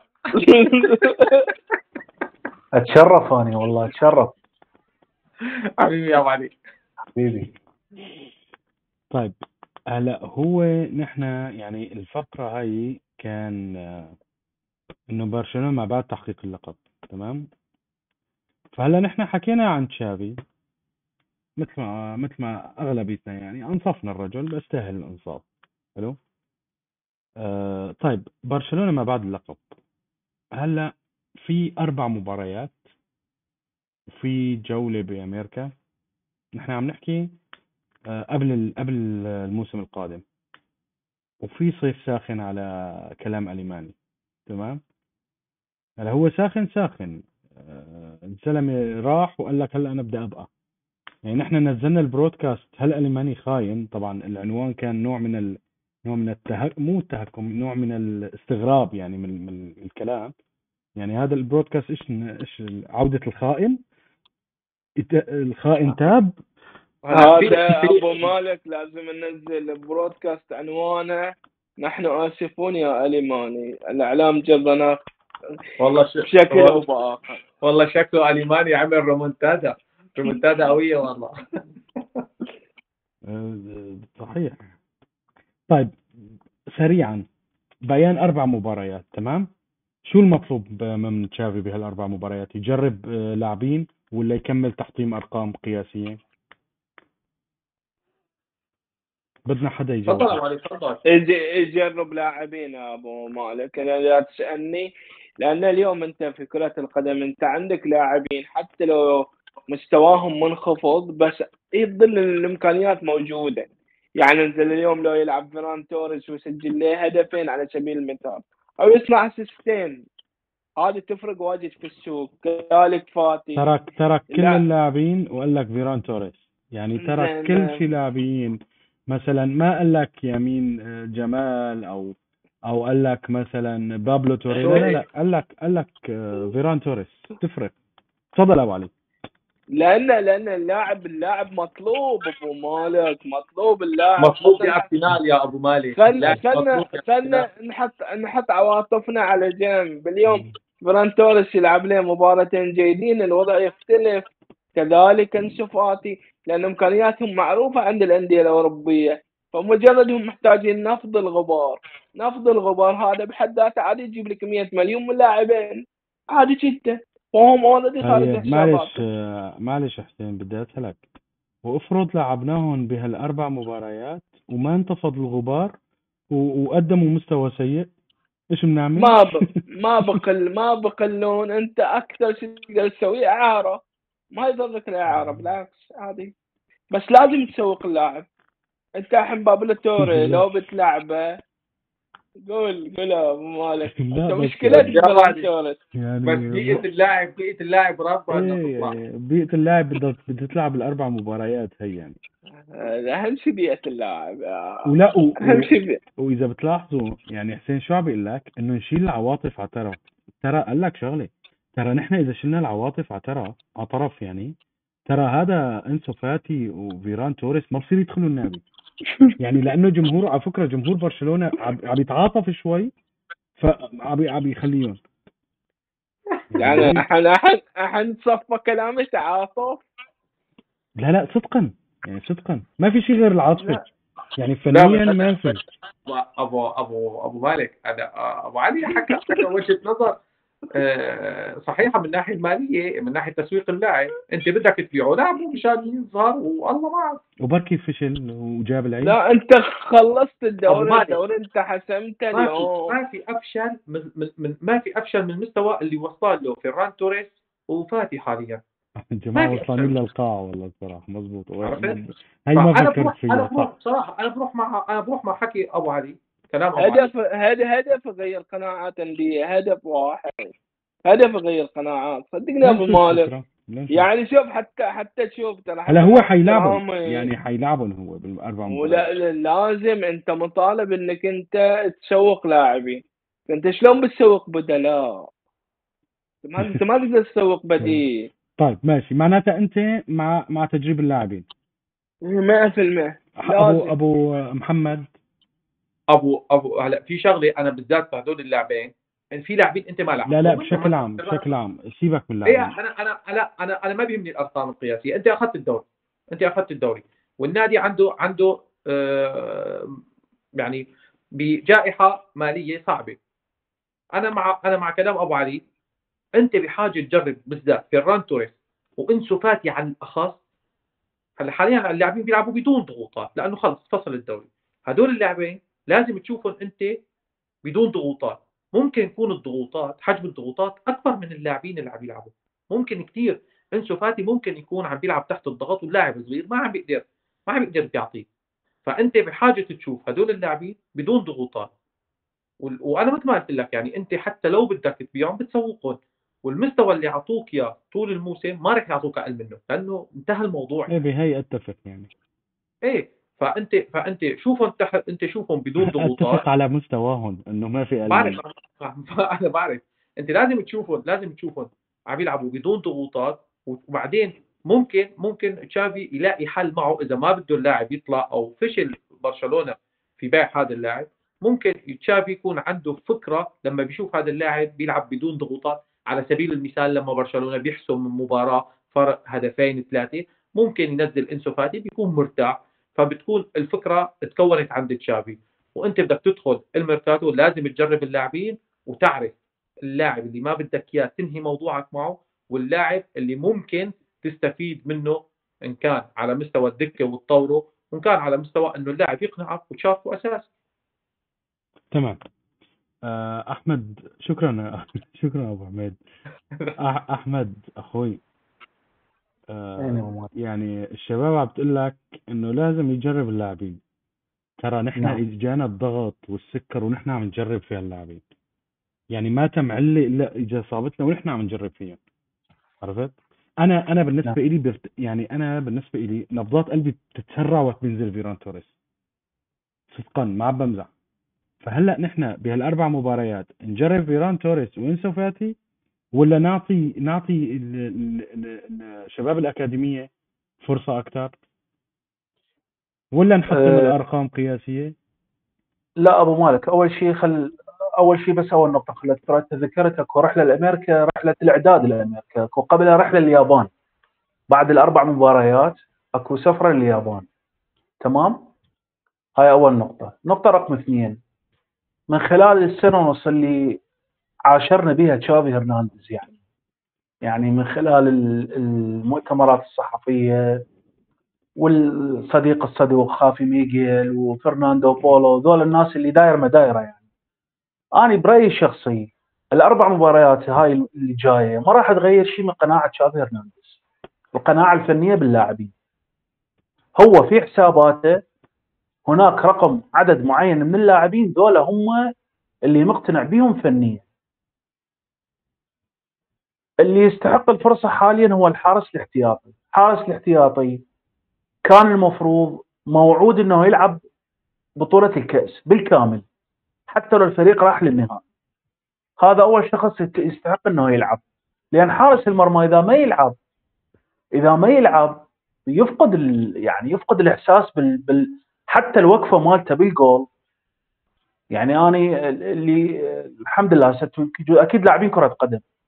بس حارس المرمى اكو شيء اسمه الوقفة داخل الهدف هاي الوقفة اللي يوقفها داخل الجول مرات يعني هو بدون ما بدون ما يشوف هو عارف بيا زاوية واقف يحس حاس بالمكان مالته طيب إذا أنت فترة طويلة ما تلعب من الطبيعي جدا إنه من تدخل مباراة راح يصير عندك نوع من. يعني الت- التدريب يختلف عن عن الدخول في مباراة تنافسية. فأول أول شخص يستحق هو الحارس الاحتياطي. من غير الحارس الاحتياطي المفروض يجرب لاعبين الأكاديمية حتى يكون لهم يعني آه، أكو قرار يصير عليهم. المفروض أنا أتكلم. أنا برأيي الشخصي موضوع بابلو توري أصبح مستهلك. اللاعب متخذين قرار إنه يطلع إعارة. فإذا لعب وإذا جاب ثلاثة أسيست وإذا سجل هدفين ما راح يغير شيء من قناعة المدرب. لأن صارت مواقف صعبة صارت مواقف صعبة في أكثر من مباراة أو مو مواقف صعبة العفواني آه، يعني ما قدرت اوصل الفكرة صح. إحنا كنا أكو مباريات متقدمين فيها بفارق مريح. عشر دقائق منطقه عشر دقائق منطقه خمس دقائق منطقه انجبر عليه في يعني مثلا أمام الميريه خسرانين نزل ألاركون اللي حاليا مصاب ونزل بابلو توري. آه، نزله يمكن أمام ختاف في آخر دقيقتين على ما أتذكر هاي الفترة الأخيرة. ف يعني تشافي معروف. تشافي من يقتنع بلاعب صعب يغير قناعته بيه بعد. فموضوع فيران توريس وفاتي ذول ذول أكو قرار يعني أنا حسب اعتقادي الشخصي أكو قرار متخذ بيهم. إذا سجل وإذا ما سجل في قناعة المدرب ما راح يتغير شيء. في قناعة المدرب أنا باعتقادي الشخصي ما راح يتغير شيء. فالاولى الأولى ابو علي أبو علي نعم. حبيبي آسف على المقاطعة. بس أنا قصدي عشان توضح فكرتي أنا قصدي إنه يعطي هذول اللاعبين فرص. أنا قصدي من باب ترويج البيع أبو علي. مو بقاء الفريق لا لا صح. أنا راح أقول لك شغلة. راح أقول لك شغلة. أول شيء أنت اليوم موضوع الترويج. هذا كلامك آه، دقيق جدا وماكو اثنين يختلفون عليه. لكن موضوع خروج اللاعبين إذا المدرب اتخذ بهم قرار هنا وكيل أعماله هو يحير بالموضوع. هو اللي يسوقه ويجيب له عرض من من من أندية ثانية. يعني حتى توصلك الفكرة تفهم شلون لو لا. يعني هسه مثلا اليوم مثلا يعني وكيل وكيل رافينيا ديكو تمام ولا مو تمام؟ إذا اليوم النادي اتخذ. قرار ببيع رافينيا في بمبلغ أو أو مثلا ديكو حصل عرض آه، 80 أو 70 مليون واجى على النادي قال لهم أني حصلت لكم عرض وأكو نادي راح يشتري رافينيا بهذا الرقم تمام ولا مو تمام؟ هنا تمام. النادي النادي هو صاحب القرار. ليش؟ لأن وكيل الأعمال هو اللي جاب العرض. ففيران توريس وإنسو فاتي وكلاء أعمالهم هم اللي هم المسؤولين على هذا الأمر. هم المسؤولين على موضوع تسويقهم. صح إنه النادي لازم يلعبهم حتى يشوفوهم باقي الأندية لكن هم ذول لاعبين مصنفين لاعبين دوليين. يعني فيران توريس أبو علي صح بس تلميع إيه. الصورة مهمة عقب موسم صعب. وأنت المشكلة الأندية وقت اللي بتتعاقد يا لاعب تشوفه مثلا في الفترات الأخيرة في الشهر الأخير في الشهرين الأخيرين يعني إحنا نفسنا بعد تكلمنا عن أكانجي حصة تدريبية واحدة في مانشستر سيتي وهو احتياطي في بروسيا دورتموند أبو علي. شوف أنا راح اعطيك راح أعطيك مثال بسيط. ماركو اسنسيو في ريال مدريد في فريق النظام. هل نعم. يحتاج هل يحتاج تلميع صورة؟ لا وما. يحتاج لأنه ما ما حصل تشويه صورة أساسا عرفت أنا إيش دا أقصد ولا لا؟ عكس اللاعب-.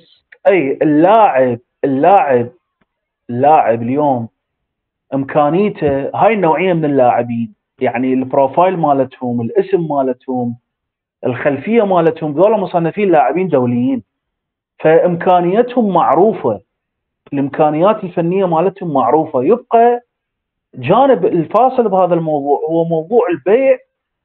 إذا إذا أكو قرار بالبيع هو موضوع السعر.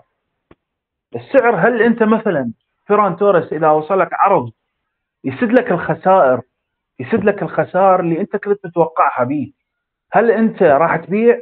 هذا السؤال اللي أنا اللي إحنا نريد ندور عليه.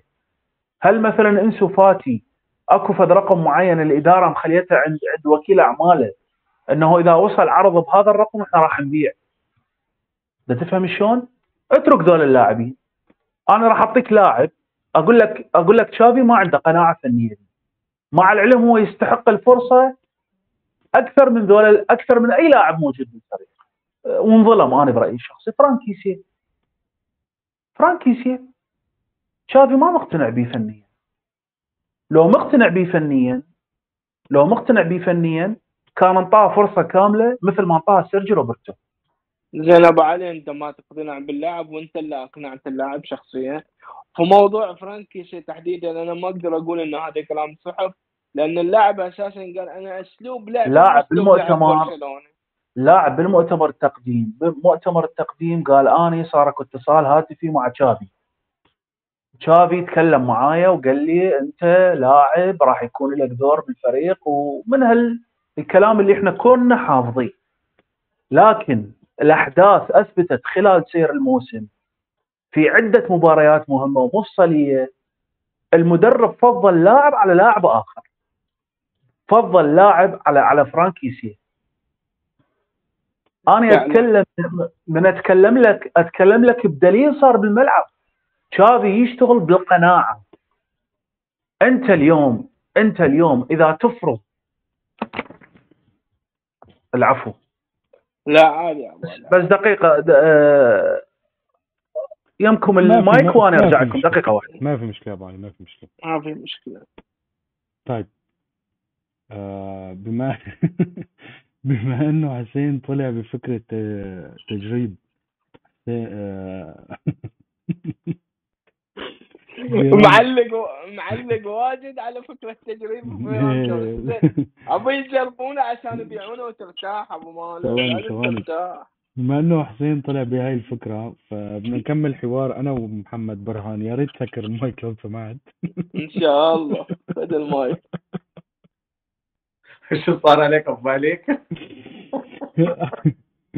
أبى أقول آه، أبو أبو برهان يعني بما إنه هو طلع بهذه الفكرة فلازم نعمل له mute ثلاث دقائق أربع دقائق بس ما ما- بس ما يكون عم بيحب يسمعنا إذا بيحب يسمعنا مشكلة والله. لا هلا بقى هلا نحن نصير نسمعه يعني. هلا نحن بن- بنحب نسمعه. لا لا بمزح معك يا حسين بمزح معك. أنا بوجهة نظري اللاعبين هدول ما خلص اللي بيجرب اللي مجرب عقله مخرب يعني. هذا انتهى انتهى موضوعهم هدول. انتهى موضوعهم بالمعنى الحرفي. وتشافي عم يستنى بعد نهاية الموسم ليقعد معهم يقول له حبيبي أنت ما لك دور معنا. خلص. تمام؟ وضعك انتهى. ال- الشيء الإيجابي إنه خلونا ندخل في موضوع الميركاتو وأخبار برشلونة. تمام؟ بالنسبة لأخبار برشلونة آخر شيء آه أليماني مكمل معنا. بس على فكرة هو ما طلع شيء رسمي بموضوع أليماني صح؟ لا ما طلع ما طلع شيء رسمي. لا إنه بس هو النادي, رجع. النادي قال إنه اليماني ما راح يكمل في لا قال ما راح لا أكمل لا في الخروج بس في الرجوع ما طلع بيان رسمي. حتى الأخبار تقول إنه في تقديم ديكو بيقدمونه بينزلون بيان الماني بس هو فعليا ترى عقد اليماني صار المفعول يعني على بس عنده سنه عنده سنه.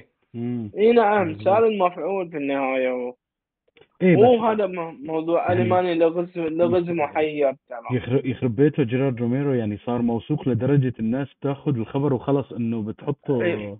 مو لأنه عقب جيرارد روميرو جميع الصحافة الإسبانية تكلمت مو هو المقرب من الإدارة أو مظبوط. mic mic الإدارة على ما يقولون يعني هذا شيء طبيعي يعني طيب بالنسبة بالنسبة آه إنه أليماني آه إن شاء الله مكمل معنا وهذا خبر نعم. حلو يعني تمام؟ جدا جدا. مثابه بطولة. هذه طيب شو بوجهة نظركم؟ ليش رجع؟ ليش عد- عدل عن قراره؟ ممكن ممكن عنده رؤية اتلقى عليها ضمانات بشكل أكبر. وارده جدا. مم. سلطة أكبر. قرار أكبر. هلا هو هو كان عنده كان ويعدينه بسلطة وقرار. هذا الموضوع موعود فيه من قبل يعني. ابو أبو مالك قرار عودة المانيا عن عن قراره أول شيء اجى بعد اجتماع مع لابورت. في النهاية لابورتا ثعلب يعني عادي في الرأس. اول شغله الشغله الثانية الاجتماع أكيد الماني إخذ ضمانات في صلاحيات معينة. شوف هي- محمد هي منه. بس بس خليني اسمح لي اقاطعك شو يعني أخذ ضمانات بصلاحيات معينة؟ يعني هو قبل ما كان عنده صلاحيات؟ لا. أبو مالك أنا مالك ما عنده صلاحيات لكن لما بتشوف إنه خلينا خلينا نأخذ الأخبار المسربة تمام؟ خلينا نقول الأخبار المسربة إنه صحيحة. ما بدنا نقول إنه هي ما صحيحة. هلأ نحن ما فينا نجزم إنه هي صحيحة أو لا. بس إذا الأخبار صحيحة فخروج ألماني كان منطقي جدا.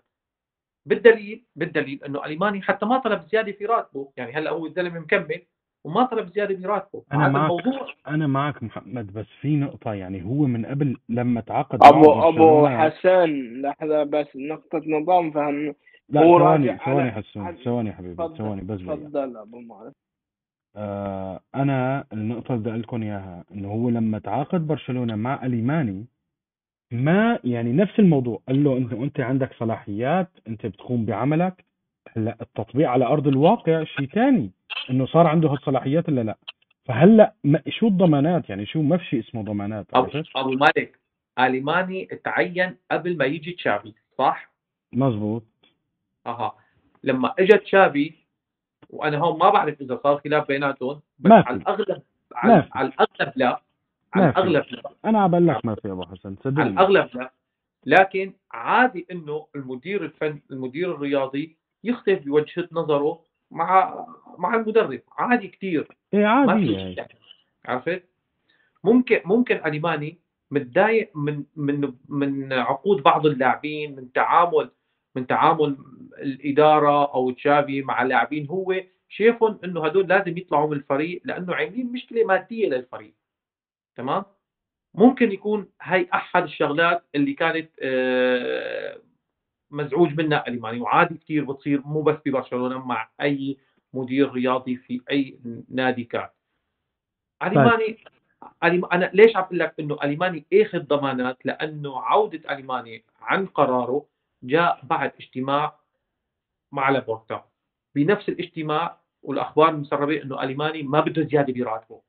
هي اول شغلة. الشغلة الثانية ألماني على ما يبدو آه، غير مقتنع بمشروع أستون فيلا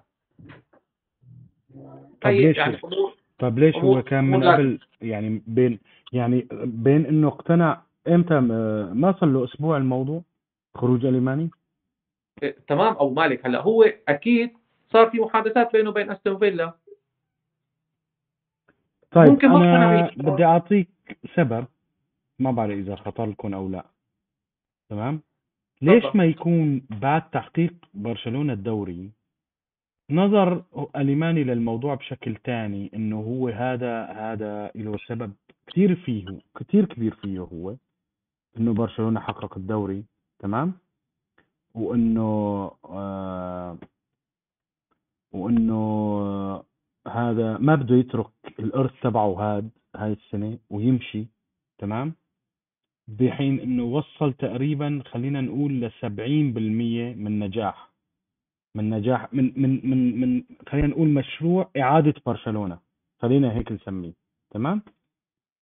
يعني ليش ما نقول إنه هو أخذ الموضوع بشكل مو عاطفي بشكل إنه أنا برشلونة حقق الدوري إنه أنا وصلت لأغلب الأهداف لازم أكمل. لأنه آه، نحن بالطريق الصحيح تمام؟ فليش أطلع أنا من نادي مثل برشلونة؟ و- وعاد تقريبا بنسبة 60 ل 70% يعني ليش ما يكون هو فكر إنه ما بده ما بده يترك الإرث تبعه هاد النجاحات هاي اللي حققها ويمشي خلص لا بده يكمل يحقق نجاحات تانية لأنه نجح هو وبرشلونة آه، آه، أخذ الدوري أخذ كأس سوبر فممكن يكون هو آه، حسب بهذا الموضوع. ما بعرف إذا وصلتكم الفكرة ولا لا. أبو مالك بس نقطة يعني أنت الكلمة اللي قلتها يعني الفكرة هي ممتازة جدا بس على صعيد إن مثلا برشلونة حقق الدوري فالفريق متصدر من فترة طويلة ويعني خط البيان للفريق من فترة كان واضح إن الدوري بنسبة كبيرة عنده هو ما لم تحدث معجزة يعني برشلونة كان من جميع النواحي يخسر الدوري بمعجزة أنا معك أنا معك حسون. بس هي الفكرة إنه أنت يعني هلأ كلياتنا بنعرف إنه برشلونة متصدر صح؟ وكلياتنا بنعرف إنه. برشلونة رح ياخذ دوري ولكن أنت وقت فصل الدوري برشلونة الفرحة غير الحسابات غير عرفت؟ يعني ممكن هو قيم هذا الموضوع إنه نحن وصلنا ل- تقريبا ل 70% من الطريق لازم أكمل أنا في؟ في نقطة في نقطة بعد قد تكون قوية هي قرار الليغا قرار الليغا طبعا ممكن. هو يتسرب لهم قبل نحن وقبل الإعلام هلا هو كان يعني. المفروض اليوم الليجا ترد بس قال جيرارد روميرو إنه للأس- بنص الأسبوع القادم بس اليوم معظم الصحفيين يتكلمون إن الموافقة تمت بس الرسمي بعد أسبوع. هن طالبين يعني كتاب خطي بسماح عودة ليونيل ميسي. طالبين كتاب إيه هي؟ خطي. طالبين كتاب خط بهذا الشيء. عشان ما تتكرر مشكلة الفترة الأولى مع أن أنا نفسي أقول لا أنا في قناعتي إذا تسألوني شباب أنا لليوم عندي في موضوع ميسي في أشياء ما هي ما طلعت. لليوم أنا عندي هذه القناعة. أقصد في مرحلة الخروج ما أقصد في الدخول حاليا. يعني مو كل الأوراق أنا أشوفها كانت مكشوفة. لا لا مرحلة الخروج ابو علي هيك بدك ترجعنا كثير خلونا في موضوع الإيماني. أوكي بس أشوف انه يمكن أكبر نقطة موافقة الليغا أنا أشوفها أكبر نقطة. طيب ما لأن- هذا لأن- هذا هذا بيأكد الكلام اللي عم بقوله إنه هو فكر قال إنه وصل يعني الصعب خلص تقريبا. الصعب خليني أسميه هيك إنه الصعب خلص. إيه جزء كبير من الصعب أنا أقول لك إيه. يعني حتى لما تشوف أرقام الإيرادات المتوقعة لبرشلونة في الفترة الجاية ترى طفره كبيرة يعني مو شوي. طيب. يعني طفره كبيرة على الصعيد المالي. طيب خلينا نشوف أحمد البحراني. أحمد شو بترجح سبب آه، آه،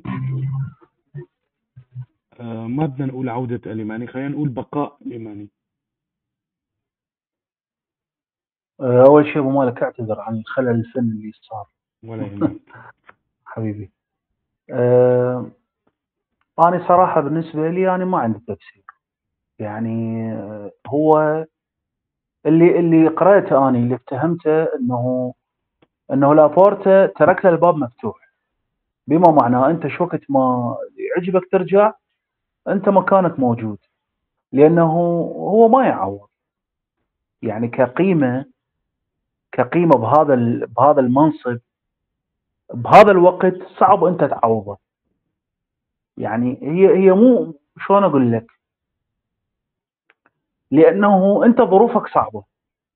والمشكلة هذا الرجل يمتلك علاقة ممتازة مع تيباس ومع الموظفين الليجا. يعني هذا عامل مساعد على المفاوضات اللي اللي أنت داخل بيها وياه. راح البرمنغهام حسب ما يعني مثلي أنا مثلي مثلكم ترى. أنا أقرأ أشوف بالإعلام. سافر ورجع غير القرار مالته. معناته يعني ما شاف مثلا أنا واحدة من الشغلات اللي قرأتها كان متصور مشروع أستون فيلا بمثابة مشروع السيتي. يعني ال- ال- البدايات مالته الخطوط العريضة. لكن يجوز هو الرجل راح شاف شاف مثلا أكو الأمر أصبح مختلف. لكن هو من رجع حسب أيضا حسب المسرب بالإعلام هو طلب نفس الراتب ويكمل العقد.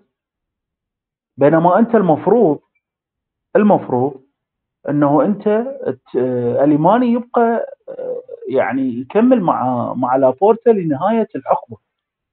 هذا المفروض المفروض الشيء اللي يصير. فصراحة أنا يعني أنا تفاجأت. هو أنا حيجدد. حيجدد هو. بس يخلص هاي السنة حيجدد. أي. يعني ما نعرف. لا أي. مو حسب حاليا. يعني التوجه حاليا إنه هو لسه في بعقده سنة فمجرد إنه تخلص السنة راح يجدد لنهاية حقبة لابورتا أي. متداول حاليا أنا بقول صحيح صحيح. لكن اكو أكو فد فد نقطة أبو مالك. يعني قضية إنه الصلاحيات هي طبعا هذه يعني أنت أكيد اليوم إذا تشتغل لازم يكون عندك صلاحيات. لازم يكون عندك صلاحيات. بس اللي ال ال إحنا كنا نعرف هو الرجل كان عنده أكثر من رأي على أكثر من لاعب. بس بالنهاية نفذ نفذ طلبات الرئيس والمدرب. يعني هذا شغله. أنت اليوم قدم عرض إلى سيرجي روبرتو تم. قدم عرض إلى بوسكيتس تم. قدم عرض إلى آه، تجديد آه، ماركوس ألونسو تم. قدم عرض إلى الحارس الاحتياطي تم. قدموا له يعني. آه، بالدي أيضا جاهز. جافي جاهز. أراوخو جاهز. يعني الرجل دا, دا يمشي بما مخطط. بما مخطط. أكو عنده ملاحظات. بالأخير القرار الفني هو اللي مشى قرار المدرب يعني هو اللي مشى بهذا الموضوع. هذا يعني هذا بالنسبة للموضوع الإيماني أنا بس العودة مكسب. هي العودة مكسب. هذا شيء كل كل الدنيا بتتفق عليه تمام؟ بس صدقا نعم. يعني شلون بدي أقول لك آه، موضوع غريب اليمان يعني ما غريب. في اي هي اكو أكو شيء أكو شيء صار يعني أكو شيء صاير.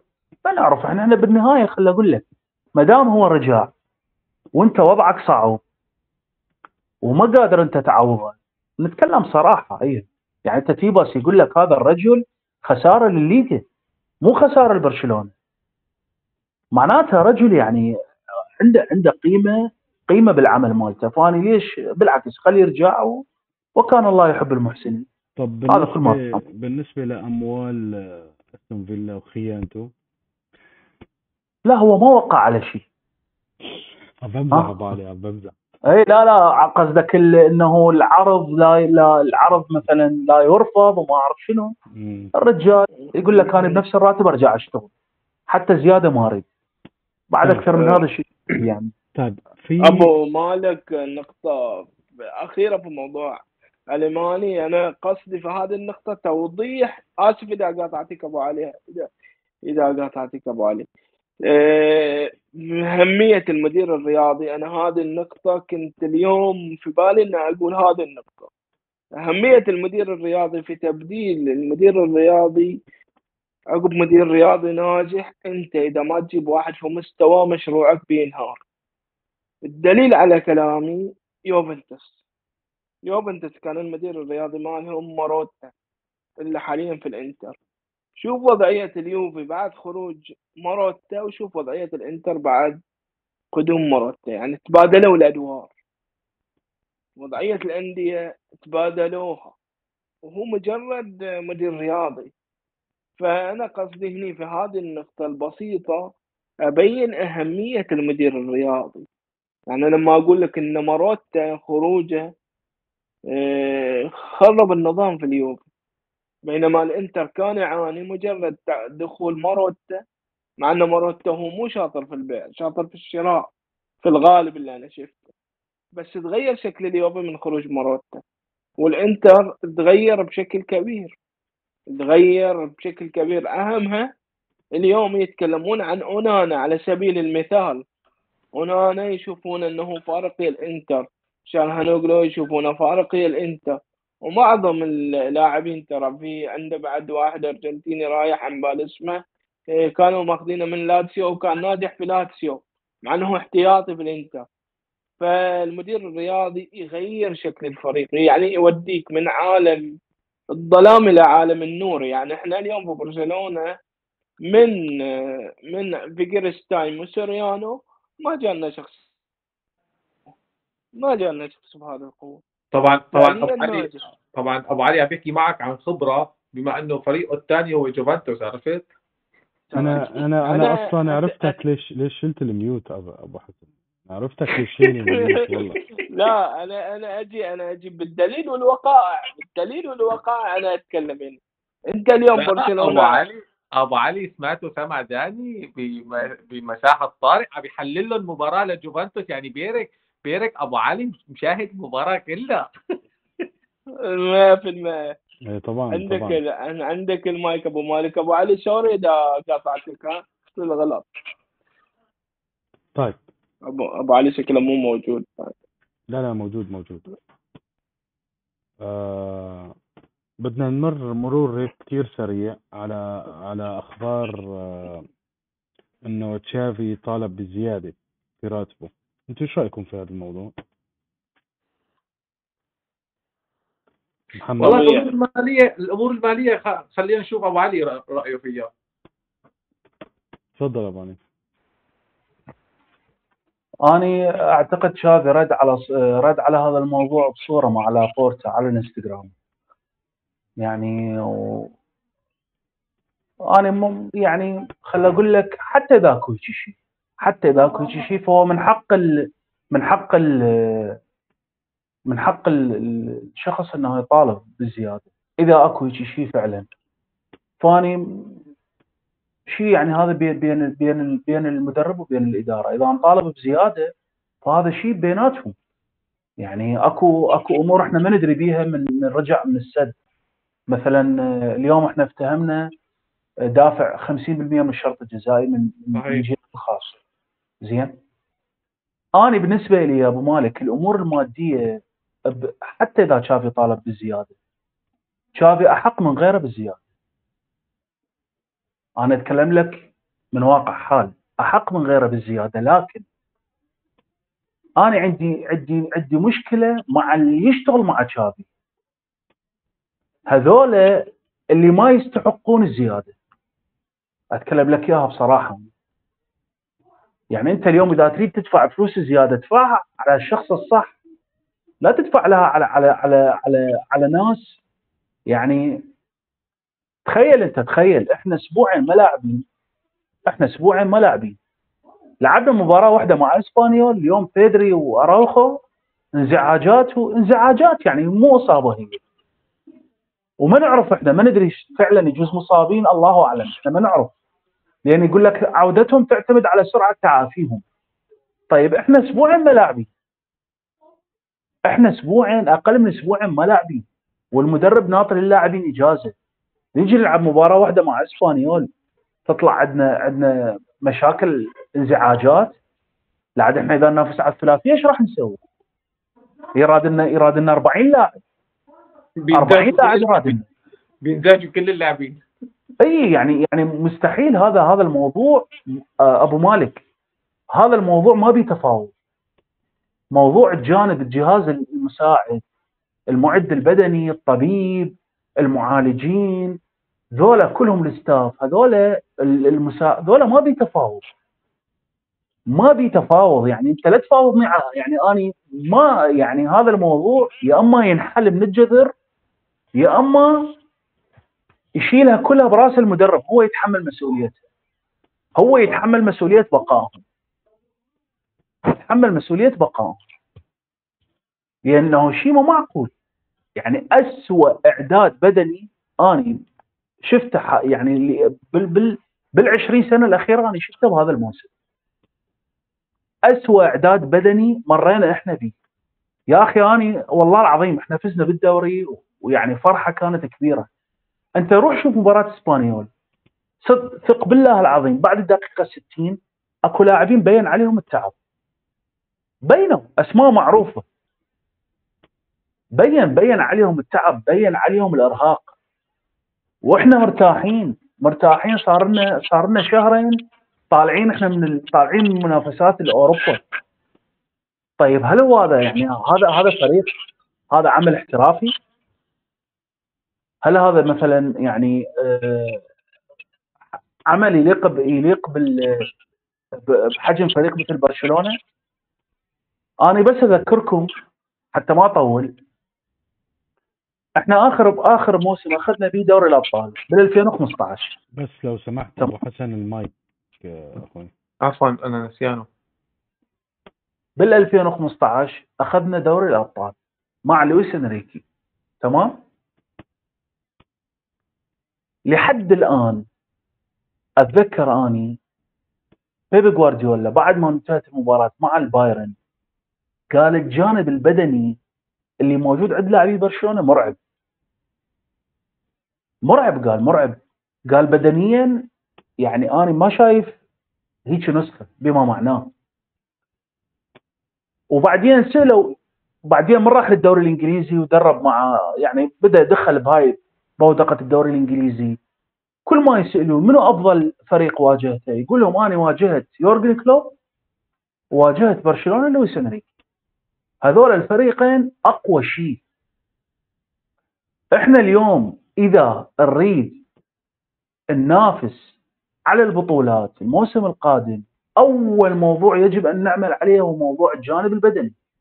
الجانب البدني ما بي تفاوض. مع كل الاحترام والتقدير اليوم نادي مثل نورويتش سيتي يلعب بال Championship بالدوري الدرجة الأولى. في إنجلترا وأنا أعرف إنه عندهم العوائد المادية عالية. لكن هل المعقول أبو مالك 750 آه، ألف استرليني بما يعادل مليون يورو يبني لك مركز متكامل حديث جدا بكل القضايا قضايا الاستشفاء وهاي الأجهزة الحديثة اللي إحنا نشوفها. وبرشلونة ما عنده القدرة يمتلك هذا المركز. مو يعني ترى ترى مو صعبه ولا تقول لي مثلا إنه النادي ما بي فلوس لدرجة إنه يعني مركز متكامل أو أجهزة حديثة أجهزة استشفاء أو أجهزة recovery أو قضايا تكنولوجيا إحنا نسمع عنها مثلا نسمع عنها. اكو اكو قضايا جديدة تطلع بهذا الجانب. ما موجودة في برشلونة. انت اليوم لازم تكون سباق بهذا الجانب. يجب أن تت... هذا الجانب المتطور يجب أن يكون جاهز وموجود عندك. حتى تقدر تنهض بالفريق. أنا بعد ما عندي يعني يعني آه، جانب البدني هو اللي هو سبب الخروج من البطولات. أنا أقول لك الجانب البدني هو سبب رئيسي سبب رئيسي بالخروج من البطولات. فالمدرب اليوم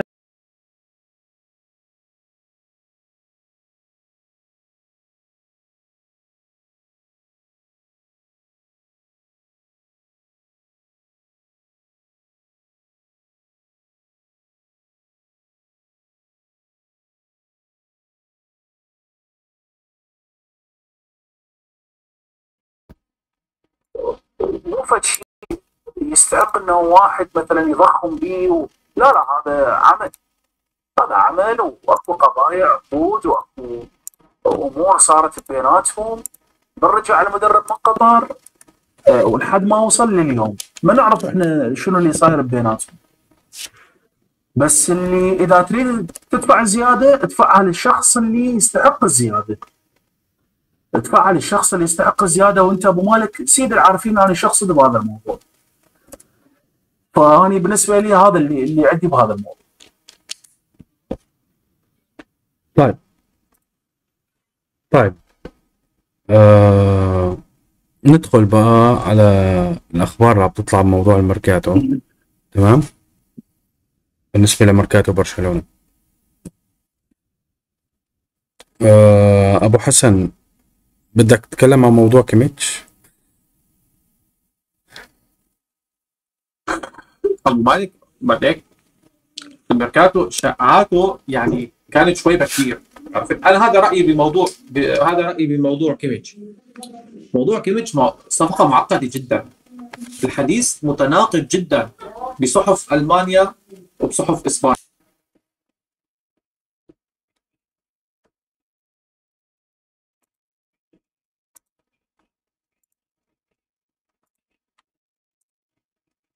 عقده كيميتش باختصار شديد. توخيل عم بيحاول يلعب كيميتش عم بيجهز له مكان عم بيجهز له مكان آه، يلعب في المقدمة أكثر عم بيسعوا لصفقة لاعب ارتكاز ثاني. دليل إنه بألمانيا ما في فكرة ابدا لخروج كيميتش. وبالنسبة لي وبالنسبة لي بالذات إنه التعامل مع مع إدارة آه، بايرن ميونخ صعبة جدا. لحظة أبو أبو مالك. خلي أبو علي ياخذ المايك بعدين أنا بتكلم ماشي. آه، فين؟ هلا حبيبي. أنا بشوف موضوع كيميتش بعيد كل البعد يعني وهو مجرد آه كيف دلك. يعني أخبار صحف بس. يعني لا أكثر ولا أقل. هي هي أنا أشوف إن هي أخبار صحف آه، برشلونة عنده القدرة ولابورتا إذا من جانب ثاني لابورتا أو آه، ادارته عندها القدرة على الضغط في موضوع كيميتش. أنا ما أقول لك التحقيق عندها القدرة على الضغط. وهذا الشيء أثبته آه، لابورتا. يعني من لابورتا يتميز في العلاقات. يعني شخص قديم في المهنة قديم جدا شخص معروف بعلاقاته. يعني أنا أقول لك شخص واحد مثلا من المقربين منه بيني زهافي وكيل أعمال ليفاندوسكي. هذا بيني زهافي عنده القدرة وعلاقات أنه يضغط على أي نادي في العالم. عنده القدرة. وبيني زهافي من الناس اللي اشتغلوا على صفقة آه، نيمار هي باريس سان جيرمان. بس أنا نقطة آه، أنا لو بتسألني أحب لاعب عندي الموسم القادم هو كيميتش. من الناحية الفنية أنا أتكلم كيميتش مكسب إلى أي فريق. يعني هذا بخلي بيدري وجافي يروحون إلى مسافات بعيدة جدا لو أنت تتعاقد كيميتش. بس أنا أشوف إن برشلونة سيره في هذه الصفقة خطأ جدا. أنت في السنوات الأخيرة من الإدارة السابقة وطريقة تعاقدها ويا اللاعبين وحصارها للأندية هذا أنت سبب لك مشكلة في ناحية التعاملات. فأنت توك ماخذ ليفاندوسكي من البايرن. فترد تروح على البايرن وتروح على النجم الأول في الفريق هذا أنت تسبب لك مشكلة على الأمد الطويل. مشكلة إلى الكيان تكون. فأنت المفروض ما تدخل في هذا السياق. وانت أساسا بتضحي ماليا يعني كمية أنا أشوفه ما يطلع بأقل من 100 مليون.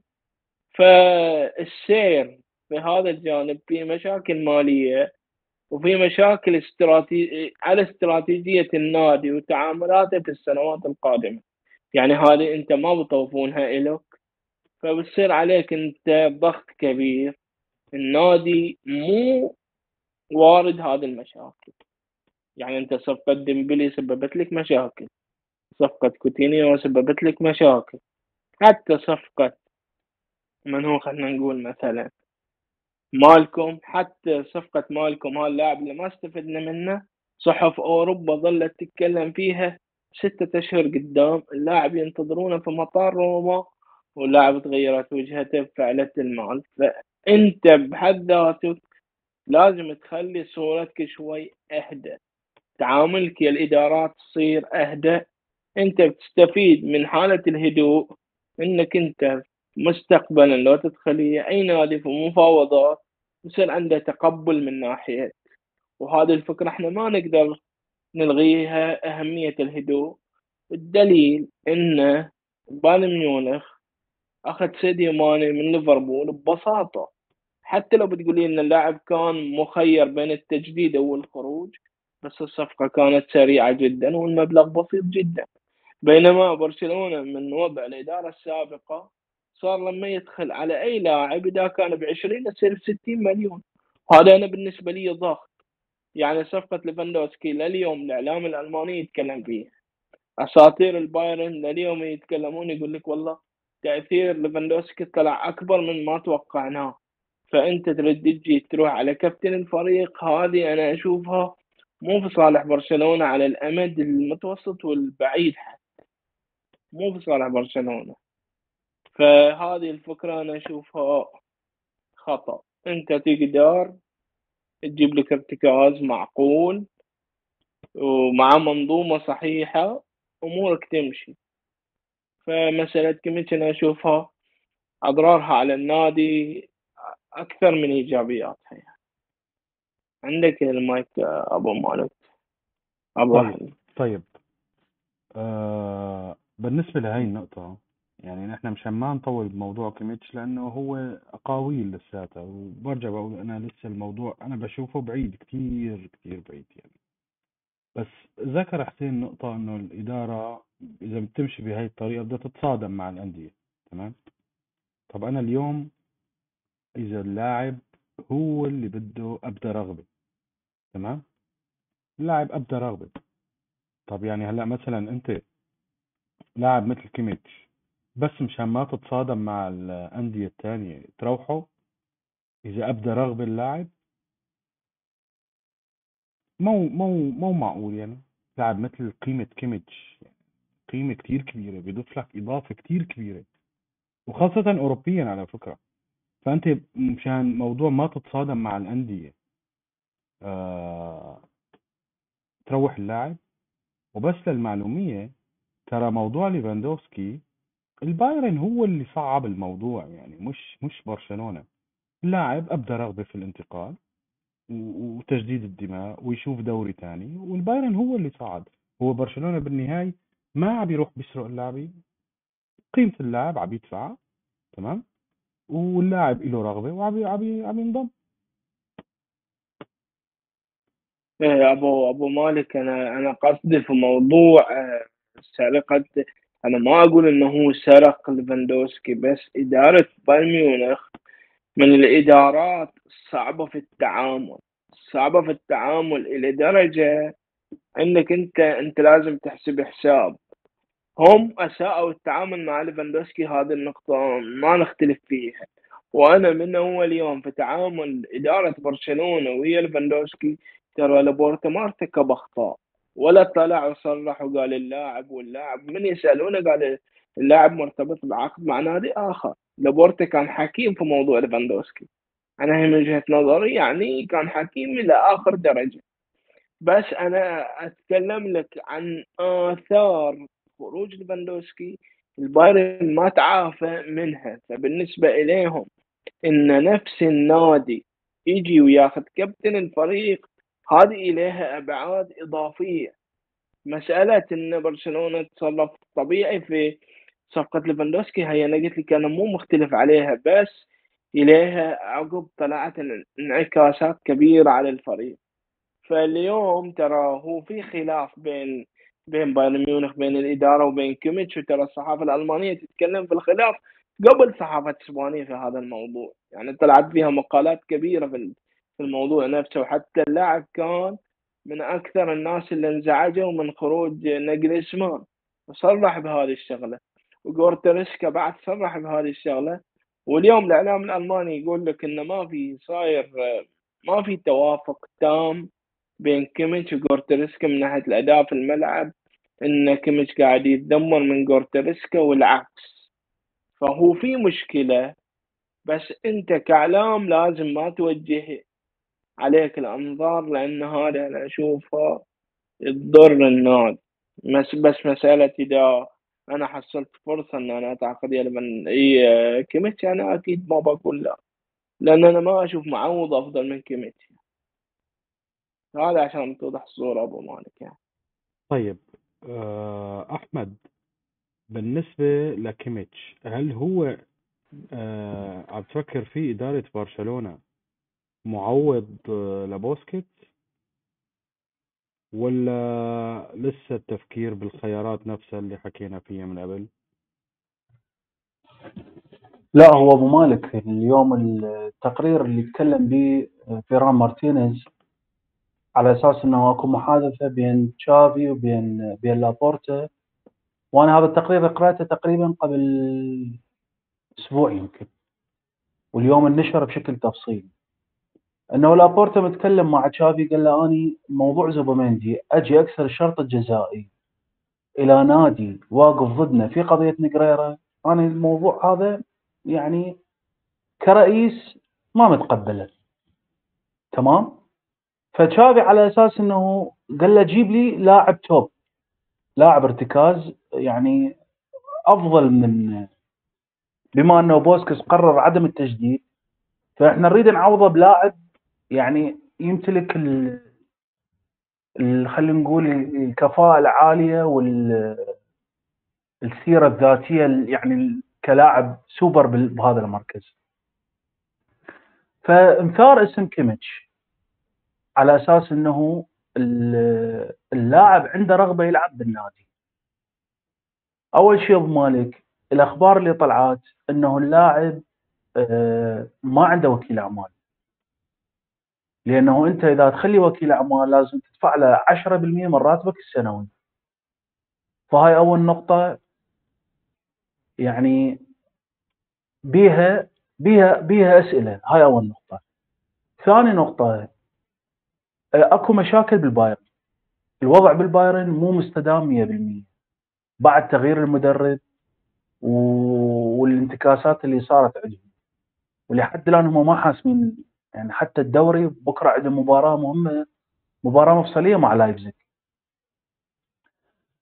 الظاهر آه، أضيف على قضية القائد. هو مو القائد الأول بالفريق هو أحد القادة. لأن الكابتن هو نوير لا زال موجود. هو أحد القادة بالفريق. إذا شوي نرجع للخلف السنة الماضية نفس القضية قضية ليفاندوسكي بدت بهال نفس نفس الشيء. نفس الشيء بدت إنه ليفاندوسكي عنده رغبة يطلع من بايرن وبعدين تطلع الأخبار من ألمانيا يقولون إنه هذا اللاعب مستحيل يطلع وما راح يطلع. وبالأخير اختصارا للوقت إحنا نعرف شنو اللي صار. ليفاندوسكي ووكيله بيني زهافي أجبروا إدارة البايرن على الجلوس وخلوا رقم وبرشلونة دفع وشال. تمام؟ كيميتش الآن إذا فعلا إحنا نتكلم الصحيح. إحنا كنا اليوم مست... يعني مستبعدين هذا هذا الانتقال يصير. اليوم مستحيل اليوم أنت لاعب مثل كيميتش يطلع من البايرن. صعب إنه يطلع. لكن إذا اللاعب اليوم طلب الخروج أنت هنا ما تقدر تجبر على البقاء ماتياس ديليخت الموسم الماضي قعد ويا إدارة اليوفي قال ماني ما ابقى راحوا على وكيل أعماله وكالة الأعمال مالته المرحوم رايولا. زين هي هي هم لازمين وكالة الأعمال مالته. جابوا عرض. نقلوه من اليوفي للبايرن. أكو ثمن قيمة قيمة آه، ثمن انتقال اندفاع. إي بس أبو اليوم نقلوه ب 80 مليون. عرفت؟ هسه أني إي أني أني بدي أقول لك أنا ال- المبدأ اللي أتكلم عليه مبدأ الانتقال. إحنا مع ليفاندوسكي دفعنا. دفعنا وانتقل اللاعب. اليوم. مع كيميتش. اسمح نعم. لي بس. آه انتقال آه اللهم صل على سيدنا محمد.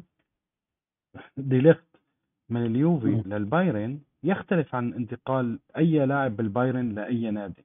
اليوفي آه ما نادي مثله مثل برشلونة مثله مثل الأندية اللي تعاني ماليا. عرفت؟ بس البايرن لا لا لا, لا مو صحيح هذا الكلام ابو مالك. بس اسمح لي بس بهاي النقطة. طيب تفضل. لأن من من من من من باعوا من باعوا ماتياس ديليخت اشتروا المدافع لاتسيو. بريمر. طيب تمام مو تمام؟ يعني اشتروا؟ هسه أنا ما لي علاقة بيش اشتروه اشتروه ب 45 اشتروه ب 45 أنا دا أتكلم إنه لاعب طلب الانتقال اللاعب اليوم من يطلب هسه فابريجاس فابريجاس منتهى الموسم وراح على الإدارة قال له ماني موافقة قال له روح جيب عرض واطلع راح جاب عرض من تشيلسي 30 مليون طلع اللاعب تمام ولا مو تمام؟ صح لو أنا غلطان؟ صحيح أنا دا صحيح. أتكلم أنا دا أتكلم على فكرة إنه إذا كيميتش فعلا فعلا يعني هو اللاعب راغب بالانتقال بالخروج هنا إدارة البايرن ما راح تقدر تمنعه يعني يجوز تقنعه يبقى موسم. يجوز. الموسم اللي بعده لازم تبيع لأن عقده راح ينتهي. ده تفهم الفكرة وين لو لا. فاليوم إذا حتى أنا أوصل لك الفكرة مالتي للأخير. إذا أكو لاعب يستحق تدفع له هاي الأموال هو كيميتش. تدفع له 60 70 80 90 مليون مو خسارة باللاعب. أحسن ما تكسر عقد زوبمندي اللي يعني الولد مو يعني الولد أمامه مستقبل كبير. بس مو هذا اللاعب اللي يستحق تدفع له هذا المبلغ. الراك أنت أبو علي الراك أي. 1 من. شوي من 10 دقائق أي. نزلت أي. آه عم بتقول إنه كيميتش آه آه بده ينتقل على برشلونة رغبته ينتقل على برشلونة الراك هذا الراك قن... آه، الراك إذاعة موثوقة جدا جدا إيه. موثوقة إيه عبقول لك لكن ليش أنا عبقول لك عليها قال لك أي. كيميتش رغبة كيميتش إنه ينتقل على برشلونة ونادي برشلونة طلب منه إنه يروح عند إدارة البايرن ويقول لهم أنا بدي أنتقل. وحسب الراك إنه في آه، اجتماع مجدول بين ليفاندوفسكي وبين أليماني بعد أسبوعين من هلأ. ليفاندوفسكي عفوا آه، كيميتش. بين كيميتش. اي اي اي أنت اليوم أنت اليوم الخطوة الأولى لازم يتخذها اللاعب. هو أنا هذا بدي اوضحه من كلامي أنا اليوم شلون أطلع من النادي؟ هسه أنت اليوم تريدني أنا أنتقل إلى برشلونة. برشلونة كل شيء ما يقدر يسوي. بس سؤال معلش السريع هو هو. برشلونة بحق له يتفاوض مع اللاعب دايركت حاليا؟ إذا ما كل أعمال إيه اذا إذا هو إذا هو اللي يتولى التفاوض. هسه حاليا؟ مم. بعد نهاية الموسم يعني. اي ليش ما ليش لا؟ إذا اللاعب راغب بالانتقال أنا أنا أأكد على هاي الجملة أبو مالك. أنت اليوم إذا أكو رغبة بالانتقال إذا أكو رغبة بالانتقال أنت ما تقدر هسه ساديو ماني ساديو ماني راح على يورجن كلوب قبل ما قبل ما ينتهي. آه، يورجن كلوب يقول يقول أنا قرأت التصريح. قال ساديو ماني أجاني قبل سنة. قال لي أنا بعد ما ابقى بالفريق قال له خلاص تلعب هذا الموسم الأخير راح تطلع. انتهى الموسم مثل ما تكلم أبو علي. طلع بكل سهولة. راح جاب عرض من البايرن وانتقل الولد وانتهى الموضوع. إيه بس هي أنا برضات برض- برضات النادي يا أبو علي. اليوم أنت ما بصير تروح تحكي مع اللاعب قبل النادي قبل ما تاخذ موافقة النادي؟ لا لا اني أنت أنت بس افهم الفكرة أبو مالك. أنا دا أقول لك إذا اللاعب يريد يطلع هنا راح يبدي الشغل. يبدي الشغل شلون راح تطلع؟ أقعد مع الإدارة أقول لهم أنا با- أنا بالنسبة لي بعد ما ما عندي رغبة إنه أكمل هاي بالفريق. أول خطوة صحيح؟ أول خطوة. نعم تمام. أول خطوة. الخطوة اللي بعدها بده يجي الخطوة اللي بعدها يصير يصير تفاوض بين إدارة البايرن وإدارة برشلونة. اي بس أنا هذا قصدي. أي يعني أنت أنت أنت بالأخير هسه مثل ما قال أبو علي لابورتا كان حكيم جدا بالتعامل مع قضية ليفاندوفسكي. وكان بارد جدا أعصابه باردة ولا كان ينثار بالإعلام. وإحنا نتذكر شنو اللي اللي قالوا بوقتها طلعوا الإعلام في البايرن وشنعوا في في لابورتا وبالإدارة وبال يعني ما نريد نعيد اللي اللي صار. ترى الموضوع لا لا تستبعده. الموضوع لا تستبعده. أنا بالنسبة لي بالنسبة لي ما استبعد الموضوع. إذا اللاعب يمتلك الرغبة بالخروج. وأرجع وأقول لك إذا أكو لاعب يستحق تدفع له فلوس فهو كيميتش. كيميتش إضافة عالمية إلى برشلونة. علي راح أبو نعم. علي أنا آسف للمقاطعة. نعم. بس في شغله تعرف يا أبو مالك إذا بيجي كيميتش بينتقل على برشلونة حتى الفيفا لازم تراجع حساباتها مع برشلونة. والله مو بس الفيفا حتى الرعاة. والله العظيم. أنا عم بحكي عن جد. إذا إيه. كيميتش بينتقل على برشلونة حتى رئيس الفيفا لازم يراجع حساباته مع برشلونة. من الأخير يعني. انت كيف بهيك يعني؟ ظروف. كيف يعني أبو كيف أبو حسن؟ أبو كيف مالك، يعني أنت بهيك لاعب يطلع؟ لاعب يطلب يطلب الخروج. لاعب دا يريد يطلع ينتقل إلى برشلونة. هو رغبته يريد يلعب في برشلونة. وبهيك ظروف؟ وبهيك ظروف وأنت تروح تدفع له وتتفاوض مع مع اصعب أصعب إدارة في البيع. هي إدارة بايرن ميونخ مثل ما حكى أبو علي. تاخذ منها البومبر وهدافها الأول ليفاندوسكي وترجع تاخذ قائد مستقبلي له في ظروف أنت في ضائقة مادية ومحارب داخليا وخارجيا وتصريحات تيباس وقيدوا لك وقيدوا لك ال ال آه، الرافعات الاقتصادية. وتجيب كيميتش لا والله. والله مو لأنه أنا بشجع برشلونة لا والله العظيم. بس لازم كل الأندية تراجع حساباتها والفيفا تراجع حساباتها إذا برشلونة بي- بيجيب كيميتش أبو حسن بس. وضح لي شلون يعني تراجع حساباته من أي ناحية قصدك؟ من ناحيه يعني برشلونة حاربته في في دوري أبطال أوروبا تحارب وكان التحكيم ممنهج ضده ممنهج بعلمه. وما بدنا نعيد ونسب تيباس والرابطة قضية نجريرا تقييد الرافعات الاقتصادية هي كلها ضغوطات على برشلونة حتى ينهار برشلونة.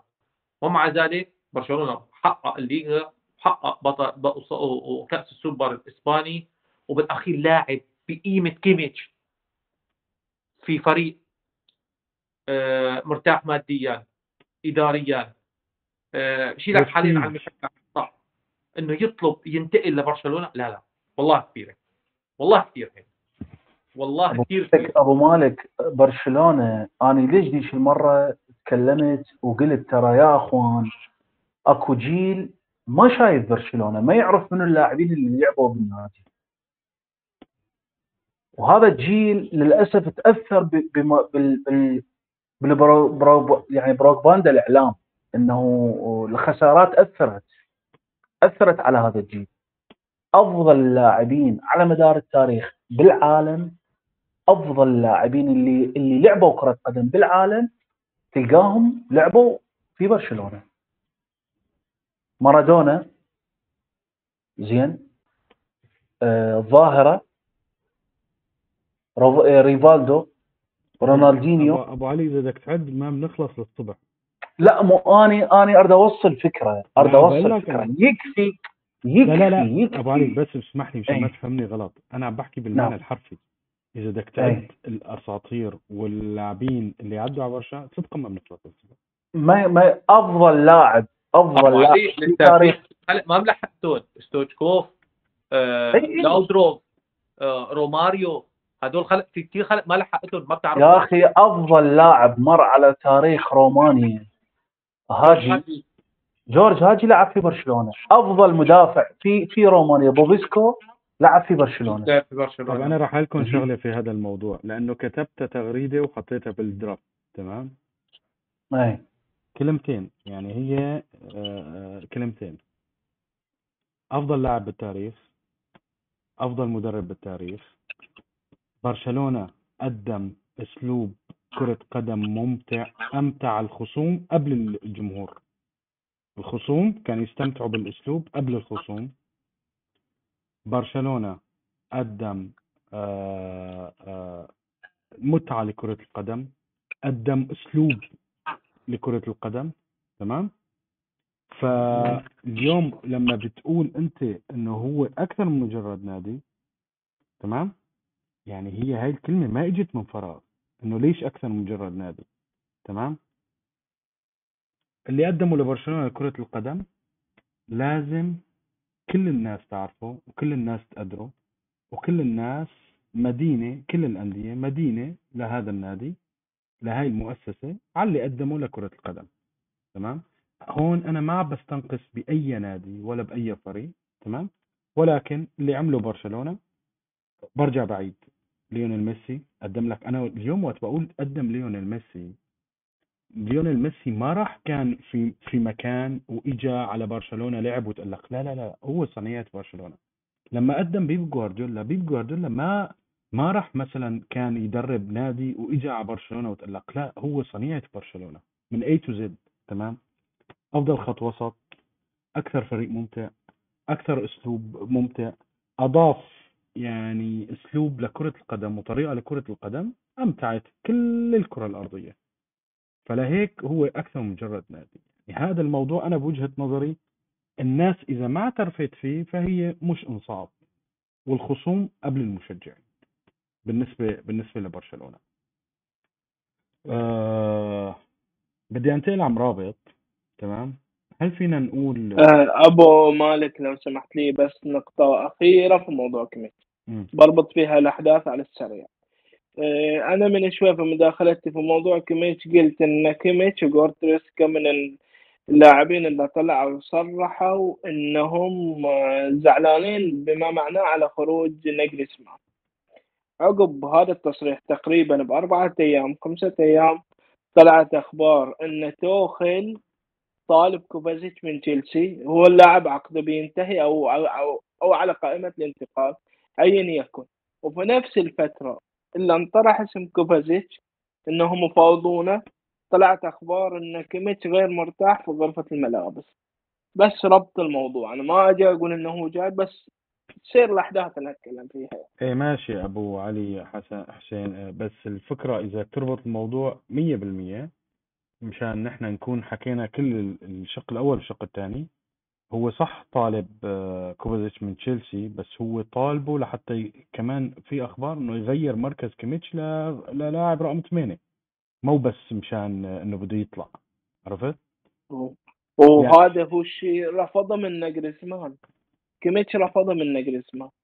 لا لا هو الرياض آه، هو الأخبار اللي طلعت إنه هو شايف آه، تخل شايف إنه كيميتش بيقدم إضافة هجومية كتير كبيرة بس ما بيحسن. لأنه ما في حدا آه، ما في لاعب ارتكاز تمام؟ فهو الأخبار اللي عم تنحكى إنه طالب مشان آه، آه، يسد مكان رقم ستة. هاي الأخبار اللي تتداول يعني. أبو مالك أبو مالك في تفضل تفضل أبو علي. لا أنا أقول قصدي إنه واردة بس نقطة المركز رقم ثمانية. أنا أتذكر مرة ان تكلمت يا أبو علي إن نجري زمان بعد طلب من كيميتش إنه يكون لاعب رقم ثمانية واللاعب رفض. ما إيه ما أتذكر إن تناقشنا يا أبو علي أنا أنا بتمنى يوم من يعني الأيام. أنا أبو علي أنا بتمنى يعني. أنا أشوف أبو مالك أنا ما أجي أقول للجمهور إن اليوم اللاعب جاي بس أنا قاعد أقرأ تسلسل الأحداث. يعني صحيح انت بس تصور مدرب صعبة بهالطريقه ابو أبو مالك من خلال صعبة. بدي أحكي لك في شغلة. يعني أنا أمس قريتها إنه إدارة آه، بايرن ميونخ تعاملت بطريقة غير احترافية وغير أخلاقية مع ناكل مع ناكليزمان ووكيل أعماله. يعني آه، حتى زي حتى ذاكر إنه وكيل أعماله عم بيقول إنه أنا كنت في مقهى لما انتشرت آه، خبر إقالة ناكليزمان وما عنده خبر بيتصل بناكليزمان وبيقول له ما بعرف. بعدين بيتصلوا بحسن صالح حميديتش بيقول له إيه بكرة تعوا على على الادريسه على الموعد على العنوان كذا مشان نتفاهم. هاي بالنسبة للألمان بشكل عام مو بس يعني هاي بالنسبة للألمان ما بتصير عندهم. هاي ما غير أخلاقية ابدا ابدا ابدا. آه كيميتش واحد من القادة اللي ما بيرضى إنه الإدارة تتصرف هيك لأنه هاي فيها عدم احترام وهي بتأثر على صورة النادي فيما بعد. إذا بتتذكر بنفس بنفس الأحداث برشلونة لما أقال فالفيردي في نفس الطريقة آه إنيستا من من اليابان انتقد تصرف الإدارة وقال هذا تصرف غير احترافي. تشافي كان مدرب بسد أيضا قال إنه هذا تصرف غير احترافي. اللاعبين الكبار ما بيرضوا هيك تصرفات كثير في شغلات بتقول لك إنه في شيء ببايرن ميونخ مو صحيح البيئة مو صحيحة. اللاعب إذا بده يطلع من بايرن ميونخ مثل ما حكى أبو علي لازم هو يبادر. وإذا فعلا هو جدي في انتقاله لبرشلونة وبرشلونة قدر يحصل عليه فهي أنا بالنسبة لي إذا بيسكر الميركاتو عن كيميتش أنا رضيان. صدقا إذا بيسكر الميركاتو عن كيميتش أنا رضيان. طبعا لا ما في حدا بشك في هذا الموضوع بس كمان حطوا في عين الاعتبار إنه ممكن هو اللاعب نفسه عم يستعمل آه، ورقة ضغط على على إدارة بايرن ميونخ. عم يستعمل اسم برشلونة ابو ابو, أبو مالك أنا أنا بالنسبة لي هذا الموضوع ما بعتقد. ما في شيء ما في شيء هو ما في شيء هو يعني ورقه ضغط ورقه ضغط على شنو يعني مثلا؟ على الأوضاع اللي عم بتصير يعني بشكل عام والأساليب يعني يعني وأساليب إدارة مثلا أوليفر كان وحميديتش للأمور بشكل ما عام. ابو أبو مالك مالك يعني بس بس من فضلك يعني. ما كل يوم لاعب يمتلك هاي السلطة بالتحكم بقرارات المدراء التنفيذيين الموجودين بالبايرن. يعني يضغط عليهم شنو مثلا نوع الضغط؟ اليوم جابوا مدرب توماس توخل وقع وياه. يعني هل هو مثلا مالك أو عنده حصة بالنادي حتى حتى يغير بالمدراء؟ لا لا هو ما بده يغير هو ما بده يغير. لا بس خل أقول لك بس خل أقول لك هل اللاعب معروض عليه تجديد ويريد يزيد الراتب مالته يضغط عليهم بهاي الطريقة؟ لا أنا بالنسبة لي أشوف أشوف الموضوع مختلف يعني. أنا أشوف اللاعب اكتفى إذا إذا صحيح إذا صحيح هذا الخبر. أنا أشوف اللاعب اكتفى باللعب للبايرن يعني من 2014 من موسم 2013 إي يعني يعني أنت بما معناه واني اني بس حتى هاي الجملة اللي نسيت أتكلمها. أعتقد إذا إذا صار هذا وإذا أكو اتصال فالسبب الرئيس هو ليفاندوسكي. قالوا انه ليفاندوفسكي حكى معه على فكرة. إي يعني لأنه العيش في برشلونة ظاهر مغري جدا.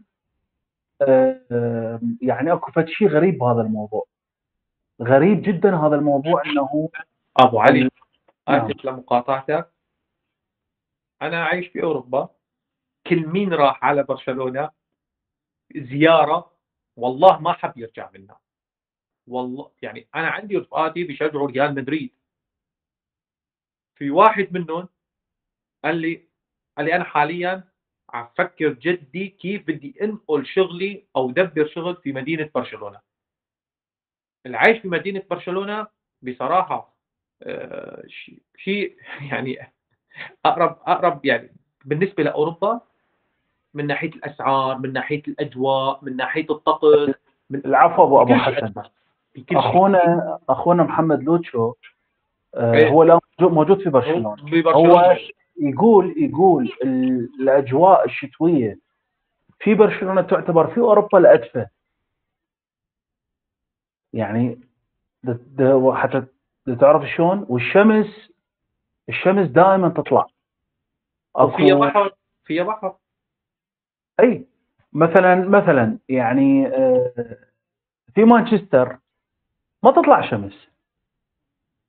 ابو أبو علي يعني مثلا ليش انت مثلا ليش لاعب مثل برناردو برناردو سيلفا؟ ليش يريد يطلع يجي برشلونه؟ زوجته تريد تعيش برشلونة. ابو ابو, أبو. آه زوجة ليفاندوسكي العفو نعم. راحوا راحوا رفقاتي راحوا رفقاتي من هون لابسين ترانشكوتات وجاكيتات شتوية. على برشلونة. على برشلونة. على مباراة على مباراة بايرن ميونخ وبرشلونة الإياب. هي هي هذا الموسم. وصلوا لهونيك وصلوا لهونيك. قال لي منيح لابسين كنا آه كنزات بنص كم؟ قلت له هون نحن عندنا برد كثير كثير عندنا برد. قال لي وصلنا على برشلونة كنزات بنص كم؟ قال لي الجو خيالي. لما رجعوا لهون قال لي صنع مطار فيينا قال لي رديت لبست الجاكيت والضباب والمطر والبرد رجع من أول ما الطقس جدا جدا جدا مغري في برشلونة. بالنسبة بالنسبة للأوروبيين للأوروبيين هلأ ممكن نحن في بلادنا العربية هذا الطقس موجود وكثير بس بالنسبة للأوروبيين هذا طقس نادر نادر جدا. تمام. شكرا يا أبو حسن على المعلومات القيمة يا غالي. آه كان عندي سؤال أنا. تفضل. إيه بنروح على كيميتش الغلابة المرابط. تمام؟ آه هلا على الأغلب آه خيار زوبامندي عم يبتعد شوي شوي من ناحية إنه مثل ما آه مثل ما قلت أحمد إنه إنه النادي ما راح يدفع أموال لنادي يوقف ضده. من ناحية إنه فعلا السعر الكسر العقد سعره يعني بشكل عام ما بدنا نقول هو اللاعب مش منيح بس ما بيستاهل هذا الرقم تمام؟ وبرشلونة على فكرة برشلونة آه يعني تقريبا رسميا إنه الصفقة اللي بده ينحط فيها أموال هي صفقة بديل بوسكيتس اللي بده ينحط فيها أموال الموسم القادم. نعم. تكلم اليوم تشافي في هذا الموضوع. أيوه يعني رسميا. ف يعني آه كيميتش الغلابة مرابط. ما في أخبار ما في شيء. ما حدا عم بيقول بده يجي اللاعب عنده رغبة. نعم. فانتوا شيلوا خيار كيميتش لأنه مثل ما قلنا كيميتش إذا اجى حلم يعني. يعني يعني كيميتش إذا اجى في سبع ليالي بدنا نقعد نحتفل فيها. نحتفل ونحفل نعم. بس للتوضيح يعني. تمام؟ هي آه أنا بالنسبة لي أنت تعرفني أبو مالك. الموسم الماضي يعني موضوع ليفاندوسكي كنت دائما أقول 100 سان 100 أيوه. فهاي السنة إذا صارت مع كيميتش فهي راح تصير نفس الشيء. 100 سان 100 يعني. والله يعني شوف بدي أقول لك آه، بهذا الموضوع آه، مع كل الاحترام لأخواتنا مشجعي البايرن بس آه، حتكون صعبه حيكون صيف صعب. صعبة. صعبة.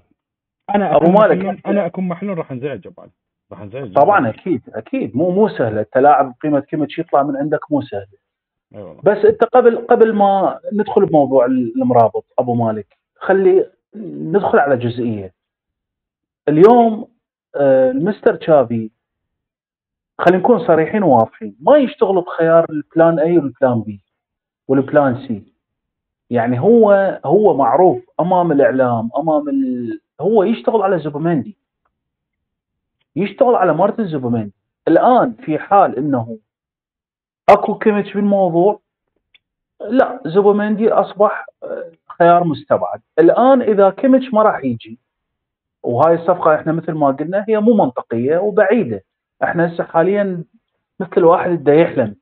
بلاعب مستحيل يجيك صعب إنه يطلع ويجيك. إذا نجي على مرابط أنا برأيي الشخصي يعني هل المدرب المدرب مقتنع باللاعب 100% يكون بديل إلى زوبمندي هاي القضية لازم واحد يفكر بيها. يعني هل المدرب حاطه في حساباته هو طبعا بالميركاتو الشتوي انطرح اسم اللاعب وطلع النادي متفاوض وياه. لكن هل هو بديل إلى زوبمندي هل المدرب مقتنع؟ هذا هذا الموضوع لازم واحد يخليه بنظر الاعتبار. إذا نجي نتكلم على المرابط أنا بالنسبة لي عندي نقطة أريد أوضحها. أنا شفت ردود الفعل على اللاعب. ردود فعل بصراحة غير منطقية مع احترامي للجميع. ليش؟ لأنه اللاعب عربي. اللاعب مثل منتخب المغرب. بس هم ما يعرفون المرابط منه. المرابط ترى الرجل مولود في هولندا. يمتلك الجنسية الهولندية. المرابط ما لعب في أندية المغرب. المرابط ابن مدرسة نادي أوترخت الهولندي. تأسس بالأكاديميات أكاديمية في هولندا. اللاعب تدرج في في أوروبا. هو اسمه بس اسمه عربي. اسمه عربي. لكن هو ما له علاقة بال, بال, بال, بال يعني بال- بالبروفايل الكرة العربية. هو ما له علاقة الرجل. اليوم منتخب المغرب منتخب المغرب اليوم قلب الدفاع مالته يلعب بوستهم قلب الدفاع ال- الكابتن يلعب في فنرباكشا يمكن. الظهير الواحد يلعب باريس سان جيرمان وواحد يلعب في بايرن ميونخ. يعني أنت اليوم تتكلم على على المنتخب عبارة عن لاعبين محترفين في يعني في أقوى الدوريات الأوروبية. النصيري في إشبيليا. يعني أنت ليش هاي الحساسية من اللاعب العربي؟ أنا مدى افهم الموضوع يعني. فالمرابط الرجل هو في في إيطاليا راح مع لعب مع هيلاس فيرونا ولعب مع فيورنتينا وتأسس في هولندا ومثل منتخب المغرب. راح أجيب مثال بسيط. عندنا لاعب بالعراق اسمه زيدان اخبان اللاعب متأسس في أكاديمية المان يونايتد. اللاعب مو مو العراق. هو ال ال والده والده إي والده عراقي. الآن حاله حال المرابط. حاله حال المرابط اختار تمثيل المنتخب العراقي. كان بإمكانه بإمكانه يلعب المنتخب الإنجليزي. اسمه زيدان إقبال. اسمه زيدان إقبال. لكن اللاعب ما يعني ما مولود بالعراق. لكن الآن اللاعب هو من المنتخب العراقي وبانين عليه آمال كبيرة. وابن أكاديمية المان يونايتد. وانظلم. أنا أقول لك انظلم ما أخذ فرصة مع تنهاج بالفترة الأخيرة. زين. إحنا اليوم المرابط. لأنه اسمه المرابط. لا لا لا لا هذا اللاعب غير ما يعني ما عنده القدرة يلعب في برشلونة. واللاعب مع لعب مع منتخب المغرب ومنتخب المغرب يلعب بخطة دفاعية. يعني يا أخوان يعني منتخب المغرب لعب بخطة دفاعية. ليش إحنا بهذا الموسم إيش لعبنا إحنا؟ يعني بس خلي شوية واحد ي... وكأنه ما إحنا بدنا نلعب ب ما إحنا إحنا 70% من المباريات مالتنا إحنا كنا بيها ندافع. إحنا كنا نلعب شوط وشوط ثاني ندافع. هذا واقع حال. يعني نكذب على نفسنا ونضحك لو نضحك على نفسنا إحنا. فأنت اليوم المرابط لاعب آه، أوروبي لكن يلعب بمنتخب عربي. فأنت شنو شنو المشكلة إذا المرابط اليوم اجى لعب في برشلونة؟ أنا بالنسبة لي أنت اليوم في حال مي- ميسي رجع للنادي وأنا أتفق مع أخوي أبو حسن.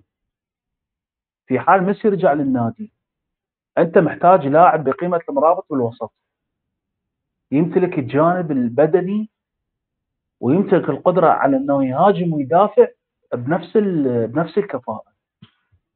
أنت محتاج هاي النوعية من اللاعبين. يعني أنا إذا تسألني لي كمشجع تقول لي تبيع فرانكيسيه أقول لك بيعه اعوضه لاعب بنفس العمر هذا عمره 26 سنة هذا عمره 26 سنة أنا أجيب المرابط بمكان فرانكيسي هذا المفروض اللي يصير. والأمر واقعي. ليش واقعي؟ لأن النادي بالميركاتو الشتوي فاوض اللاعب. فاوضه يعني. واللاعب وصل مرحلة يدفع فلوس من جيبه بس في سبيل يلعب في برشلونة. طيب أنا هذا اللاعب ليش ما أجيبه وانطيه فرصة؟ أنا محتاج اللاعب اني أكو فد نقطة دائما أتكلم بيها. إحنا محتاجين اللاعبين اللي يقاتلون من أجل الشعار. هم ذول اللاعبين اللي ياخذوك للألقاب. شلون هسه حاليا ال- ال- ال- حرارة الدم اللي يلعب بيها أراوخو؟ أراوخو يلعب من بدمه يلعب. يلعب بدمه. مستعد يترك يترك روحه داخل الملعب في سبيل يلعب في برشلونة. إحنا محتاجين هاي النوعية من اللاعبين. محتاجين لاعب جوعان جوعان لعب. يريد يريد يقدم. أكو نوعية من اللاعبين موجودة بالفريق. ما عندها يعني ال ال ال ال شلون أقول لك؟ راضية بال بما موجود يعني. تلعب ما تلعب كافي جدا إنه هي مسجل ضمن كشوفات نادي برشلونة. ومعروفين الاسامي يعني ما أريد اعيدهم وأنتم تعرفوهم كل الزين. فانت لاعب بقيمة المرابط إذا يجيك هذا إضافة نوعية. إضافة نوعية أنت ما موجودة عندك بالفريق. فلأنه اللاعب اسمه عربي أنت اليوم تجي تنتقص من قيمته أنت ما تعرف ما تعرف أوليات اللاعب ولا تدري بيه أصلا هو وين مولود. وأنا إذا أقول لك اللاعب ولادته في هولندا ومتأسس ضمن أكاديمية أوتريخت وراح إلى إيطاليا هسه مثل ما تكلم أبو علي وراح آه، فيورنتينا وراح إلى هيلاس فيرونا لعب لعب في في يعني اللاعب أصلا ما متأسس في أكاديميات المغرب ولا ولا لاعب في أي نادي مغربي. لأنه اسم المرابط أنت اليوم يعني تستنقص من عنده لا. ف نقطة نقطة أنا بس حتى أكم يعني أختم بهذا الموضوع. إذا تشافي إذا تشافي هرنانديز مقتنع 100% في ابتعد عن موضوع كيميتش. إذا تشافي هرنانديز مقتنع 100% بخيار زوبامندي من الأفضل تجيبه إله لأنه تشافي من النوع يشتغل بالقناعة. إذا ما مقتنع بالمرابط لا. إذا ما مقتنع به 100% كبديل إلى زوبامندي أيضا أنا ما ارجح هذا الخيار. لأن إذا راح يجي إذا راح يجي راح يكون احتياط. راح يلعب لاعب آخر بمكان طيب. فأني أنا أتمنى أتمنى يكون هذا اللاعب ضمن آه، نادي برشلونة. أتمنى. أنا أنا شكرا. بالنسبة لي حبيبي يا أبو علي أنا بالنسبة لي حتى لو اجى زوبمندي أنا بفضل اللاعب إنه بفضل انك تبيع كيسيه وتجيب المرابط حتى لو اجى زوبمندي يعني. آه سؤال على السريع. ماشي؟ ألبا كاراسكو مع أو ضد؟ ألبا لأتلتيكو كاراسكو لبرشلونة مع أو مع مع أنا يطلع جوردي مع لأنه ما بكون سلبية كراسكو سلبية جوردي ألبا ولا بصير أغلى ظهير في العالم احتياط. ننسى واقع أبو حسن محمد. أبو مالك آه، أنا بالنسبة أنا بالنسبة لي مثل ما حكى أبو علي ماديا هي مفيدة جدا لبرشلونة بتخلص من راتب آه، ألبا. لكن آه، الطريقة اللي عم يلعب فيها تشافي ما بيحق ما بده ما بده جناح ما بده جناح يسار. يعني عم يلعب بأربع خط وسط ما بده يرجع ما ما يعني ما عاد يرجع أبو حسن هو عنده نقطة ترى تشافي يركز عليها. دائما يعني هو مو مقاطعة في سياق الحديث آسف. تفضل تفضل. إن إنه يفضل الجناح اللي يلعب للخط. وكراسكو من البداية قلت لك إنها هي ميزته. يعني كراسكو مو اللاعب اللي يدخل على العمق. فقد يكون هذه فكرة أساسية على تشافي هلا هي واردة جدا. هلا هي من ناحيه تكتيكيه لازم يكون عندك جناح يعطيك آه شيء مختلف عن الجناح العادي كان جناح خط أو جناح بيدخل العمق.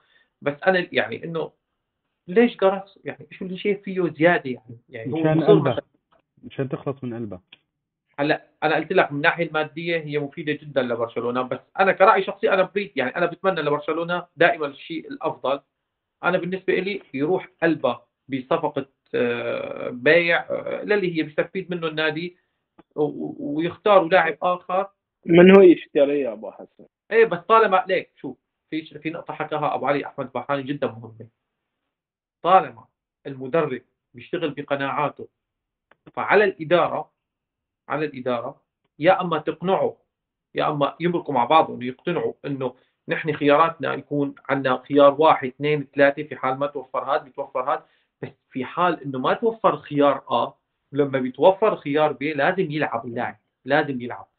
بس تشافي منه إذا ما توفر خيار ا مستعد يخرب الطبخة كلها ما يلعب الخيار ب أبو أبو حسن أنت كلامك أنت وابو علي ترى على ما تم. بس إذا الإدارة ما لها دور في الموضوع ما لها قرار فوش لزمه الإدارة؟ خلينا يعني نفكر فيها بطريقة مختلفة شوي. يا يا أبو علي هلا نحن خلينا نكون واقعيين.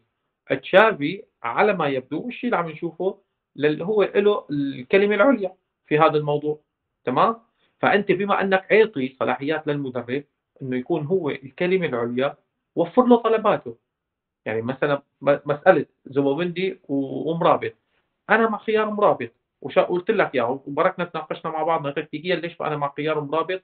وحكينا مع أبو علي إنه ليش إذا ميسي أنت عم تحاول بدك ترجع ميسي ليش خيار مرابط أفضل من من زوبوندي لكن بما إنه زوبيمندي هو خيار تشافي أنا بروح معه. ليش؟ لأنه أنا بدي لاعب يلعب. إذا اجى مرابط بدي إياه يلعب. إذا اجى زوبيمندي بدي إياه يلعب. ايا كان. عرفت؟ بس يعني بصراحة أنا جراسكو هي خيار تشافي. لكن إذا تسألني إلي أنا ما بدي لا كاراسكو ولا بدي البا بالأخير. أنا أنا أنا ضد كاراسكو أبو حسن. لما تكلمين في برودكاست سابق بس انت كلامك على ما تم وكلام ابو علي وابو مالك كلكم على ما تم بس أنا هني بعد بطرح سؤال. وين دور الإدارة مو مو معقول مو معقول إدارة ما لها رأي. يعني إذا إذا إذا جوارديولا يطلع لي سوريانو يقول لي الخيار ما نقدر ناخذه ما يعني يعني الموضوع ال يعني خيار الإدارة أيضا بموضوع كاراسكو هو موضوع جذاب بالنسبة للإدارة. ليش؟ لأنه سعر اللاعب وراتب اللاعب عرفت؟ هذا هو الإدارة بتاخذ بها بتاخذ بعين الاعتبار هذا الموضوع. هلا أنا ما برجح ما برجح إنه الإدارة ما لها أي رأي. يعني ما برجح مو هو المفروض أبو مالك إنه لها رأي. يعني أنا عندي ظروف معينة لازم أمشي عليها.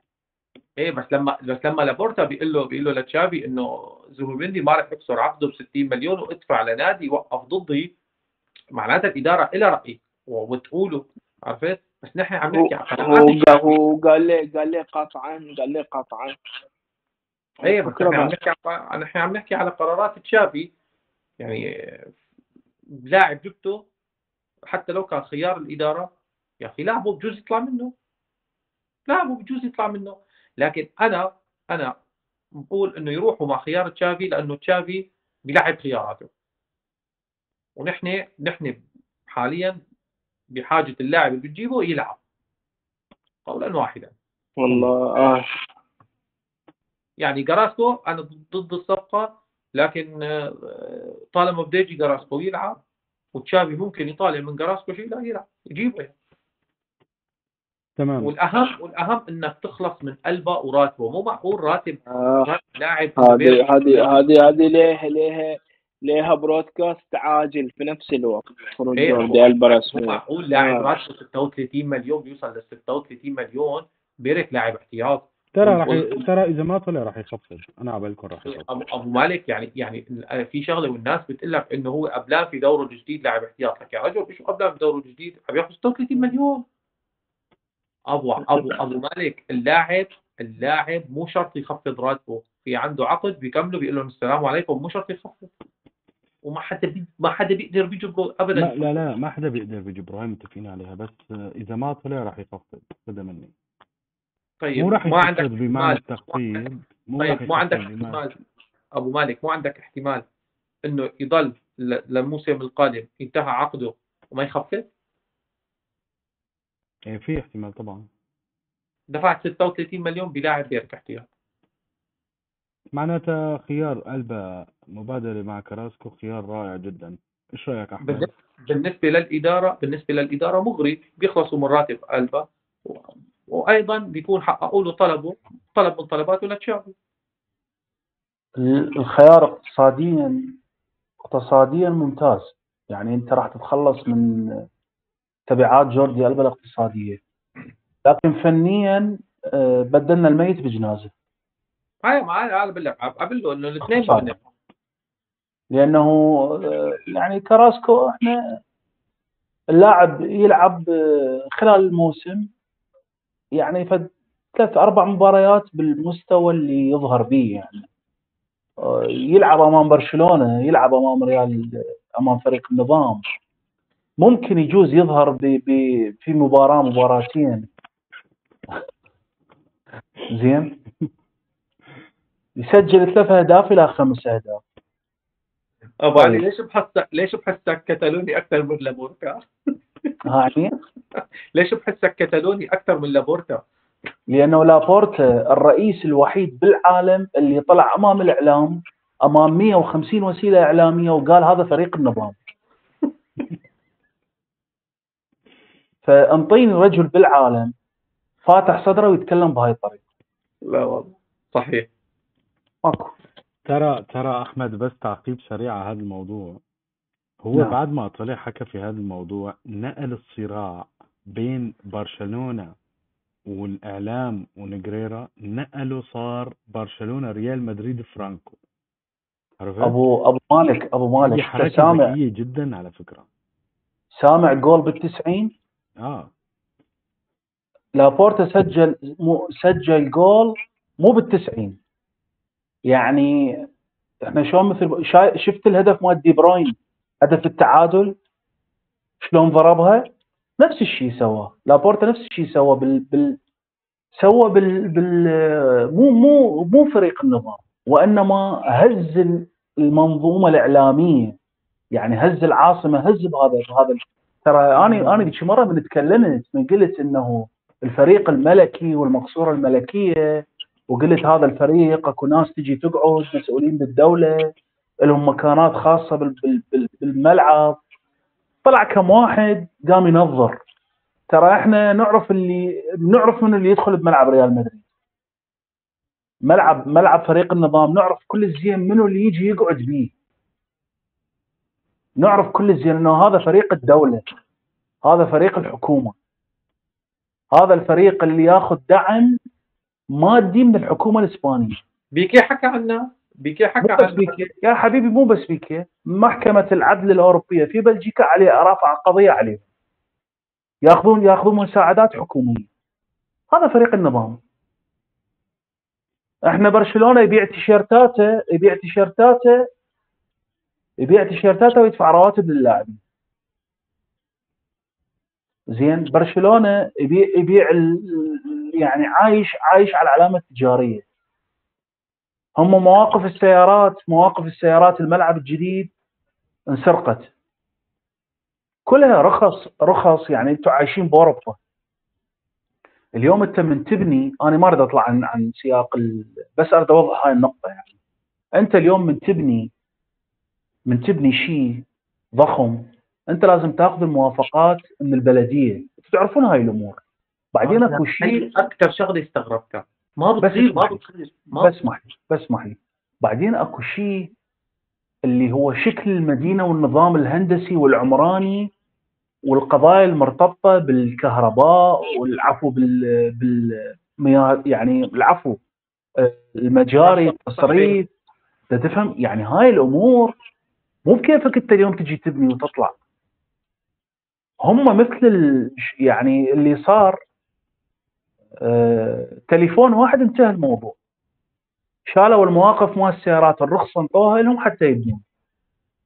وضربوا كل القوانين بعرض الحائط. القوانين اللي حاطتها الدولة الإسبانية بهذا الموضوع ضربوها عرض الحائط. ونشرت بالإعلام. قالوا حصلوا رخص البناء بالتليفون. فريق النظام. هاي ما بتصير على فكرة. والله ما بتصير. والله أي، هذا هذا فريق النظام.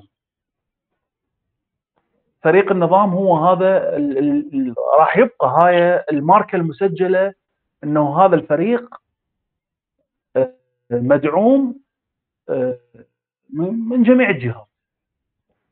من جميع الجهات مدعوم. طيب. نعم. شكرا على الفاصل أبو علي. حبيبي. و كنا عم نحكي بقلبك راسكم. فهي ماديا فينا نقول إنه منطقية يعني. إنه يخلص برشلونة من من راتب جوردي ألبا. تمام. آه، أخبار الظهير الأيمن انطفت تماما. تماما انطفت يعني. وهذا شيء ما بيبشر بالخير. إن شاء الله. أبو أبو أبو مالك ممكن ممكن بخيار الظهير الأيمن يعني. برشلونة عم صيف صيف طويل أبو مالك. لازم عندنا أخبار اليوم وأخبار الأسبوع الجاي. صيف طويل. مزبوط. لا لا ممكن ممكن. ممكن ممكن يكون في صفقة إعارة كانسيلو لبرشلونة. وبرشلونة بيحبذ يعني ب- بهذا الوضع المالي. وكانسيلو قيمة يعني بصراحة إحنا ما عندنا ظهير ظهير يا- يعني ظهير ب profile إحنا ما عندنا ظهير أيمن خلينا نقول. عرفت؟ ممكن برشلونة يدفع يدفع مصاري بمركز الارتكاز ويروح لخيارات ثانية على مركز الظهير الأيمن. وبالأساس انت يعني خيارات آه، تشافي بمركز الظهير الأيمن آه، خيارات لاعب دفاعي وكوندي مغطي له إياها. فممكن يكون خيار كانسيلو كإعارة من مانشستر سيتي وخاصة إنه مانشستر سيتي بيسهل عليك آه، التعامل كون إدارة مانشستر سيتي بتسهل كثير التعامل مع إدارة برشلونة. صحيح إنه ضحكوا علينا في فيران توريس بس عادي يعني إنه بيظبطوا لنا الوضع مع آه، طيب أظن هيك آه، بالنسبة للميركاتو ما في شيء يعني حاليا. هي اللي عم يتصدر الأخبار. موضوع ميسي آه، انتهى يعني. الأسبوع ال- بنص الأسبوع الجاي آه، مجرد برشلونة ياخذ موافقة من رابطة الليغا. آه، طلب خطاب آه، كتاب نصي إنه من الليغا حتى ميسي يرجع. يعني طلبوها كتابيا ضمان إنه ميسي آه، ما في مشكلة إنه يرجع لبرشلونة. وهذا شيء حق. يعني هذا شيء شيء طبيعي مشان ما يصير مثل اللي صار بالصيف. قالوا لهم إنه أوكي بعدين آه، آه، غيروا الموضوع. فموضوع ميسي خلينا أظن تفضل أبو علي. في حدا عنده أي شيء؟ أنا الصراحة أبو مالك موضوع ميسي أنا بالنسبة لي آه ما في كلام يتكلم فيه الواحد. أنا شخص من الناس في داخلي كنت معترض على تسريب أخبار ميسي والفريق في خضم الإصابات وحسم الدوري ومن هالقبيل. يعني أنا أشوف إن موضوع ميسي ما يعني ما له معيار أنا أقدر أستند عليه. إذا طلعت موافقة الليغا وهي من الظاهر إن هي بتطلع. بس السؤال هل ميسي هل ميسي بيخلي ال 400 مليون وبيجي ل 20 مليون؟ ما أدري الصراحة. ما موضوع ميسي المشكلة ما في أساس أنا أتكلم فيه. بتسألني أنا عن رغبتي. أنا من عيني أشوف ميسي يدخل برشلونة من جديد. بس ما عندي أساس يخليني أتكلم بشكل ان أنا متفائل. يعني لما تطلع لك صحف سعودية وتقول لك إن جميع طلبات ميسي مجابة أنا هني بعد أفكر بالعقل. ناس واجد قالوا لك كريستيانو مستحيل يروح النصر السعودي وراح. فما بالك أنت باساسا يعني ميسي مهما يكون أفضل لاعب في التاريخ أحب برشلونة بس رقم العقد خرافي. و...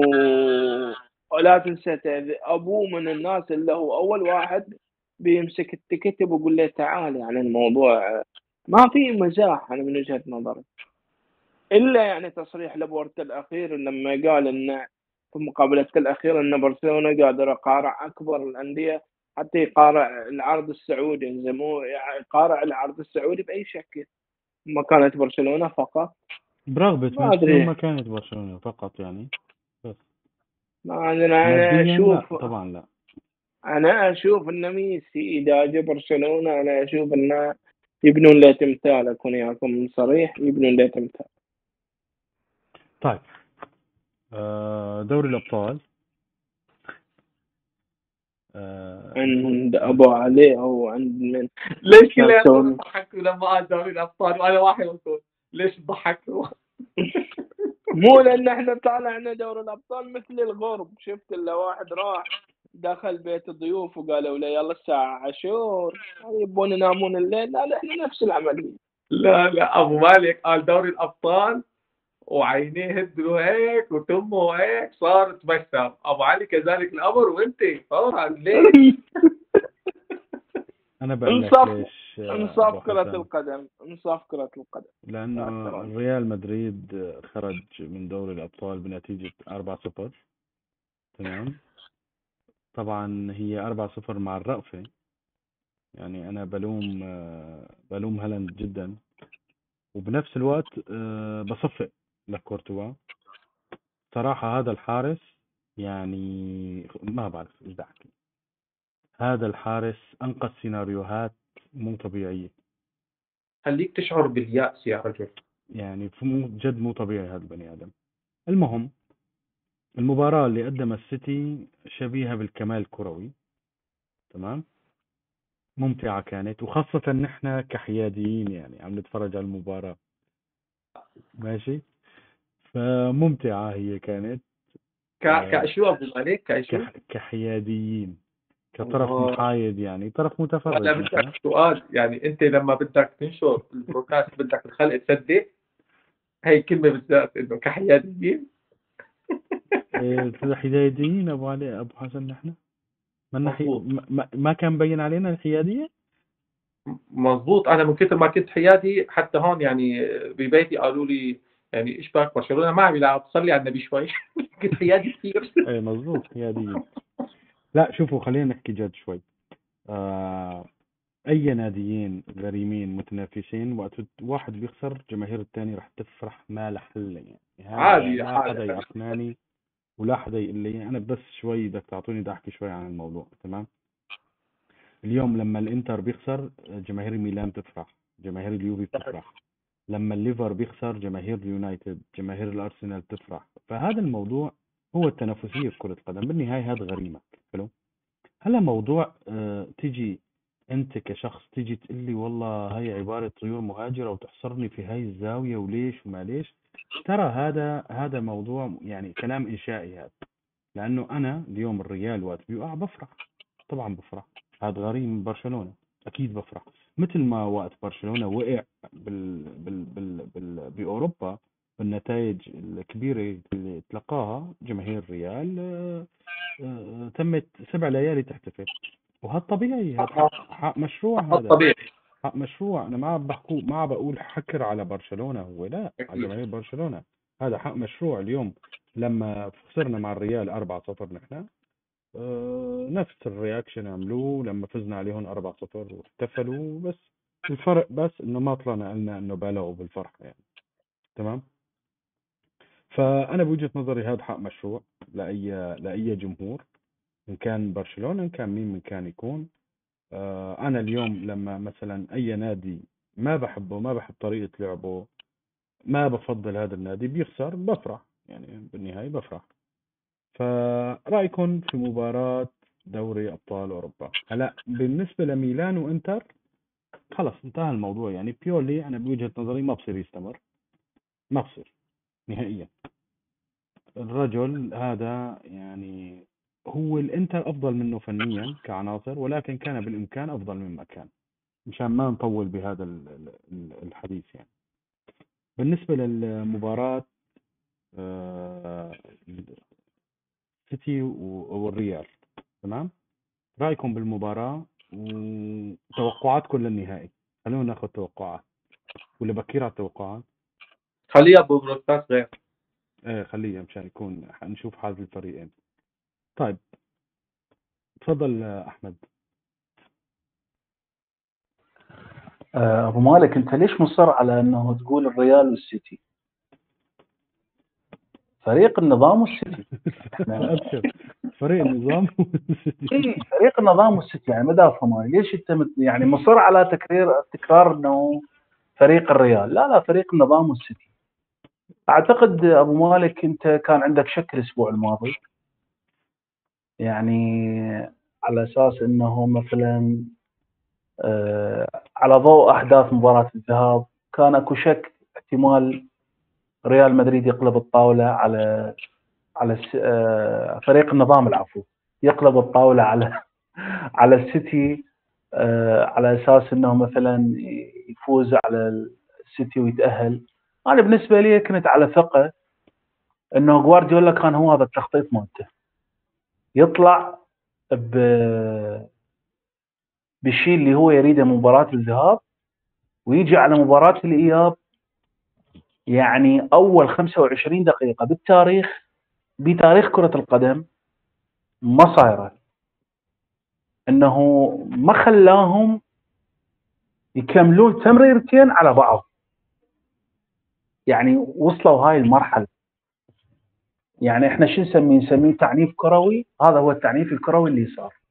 عفوا ف- بس المايك عفوا.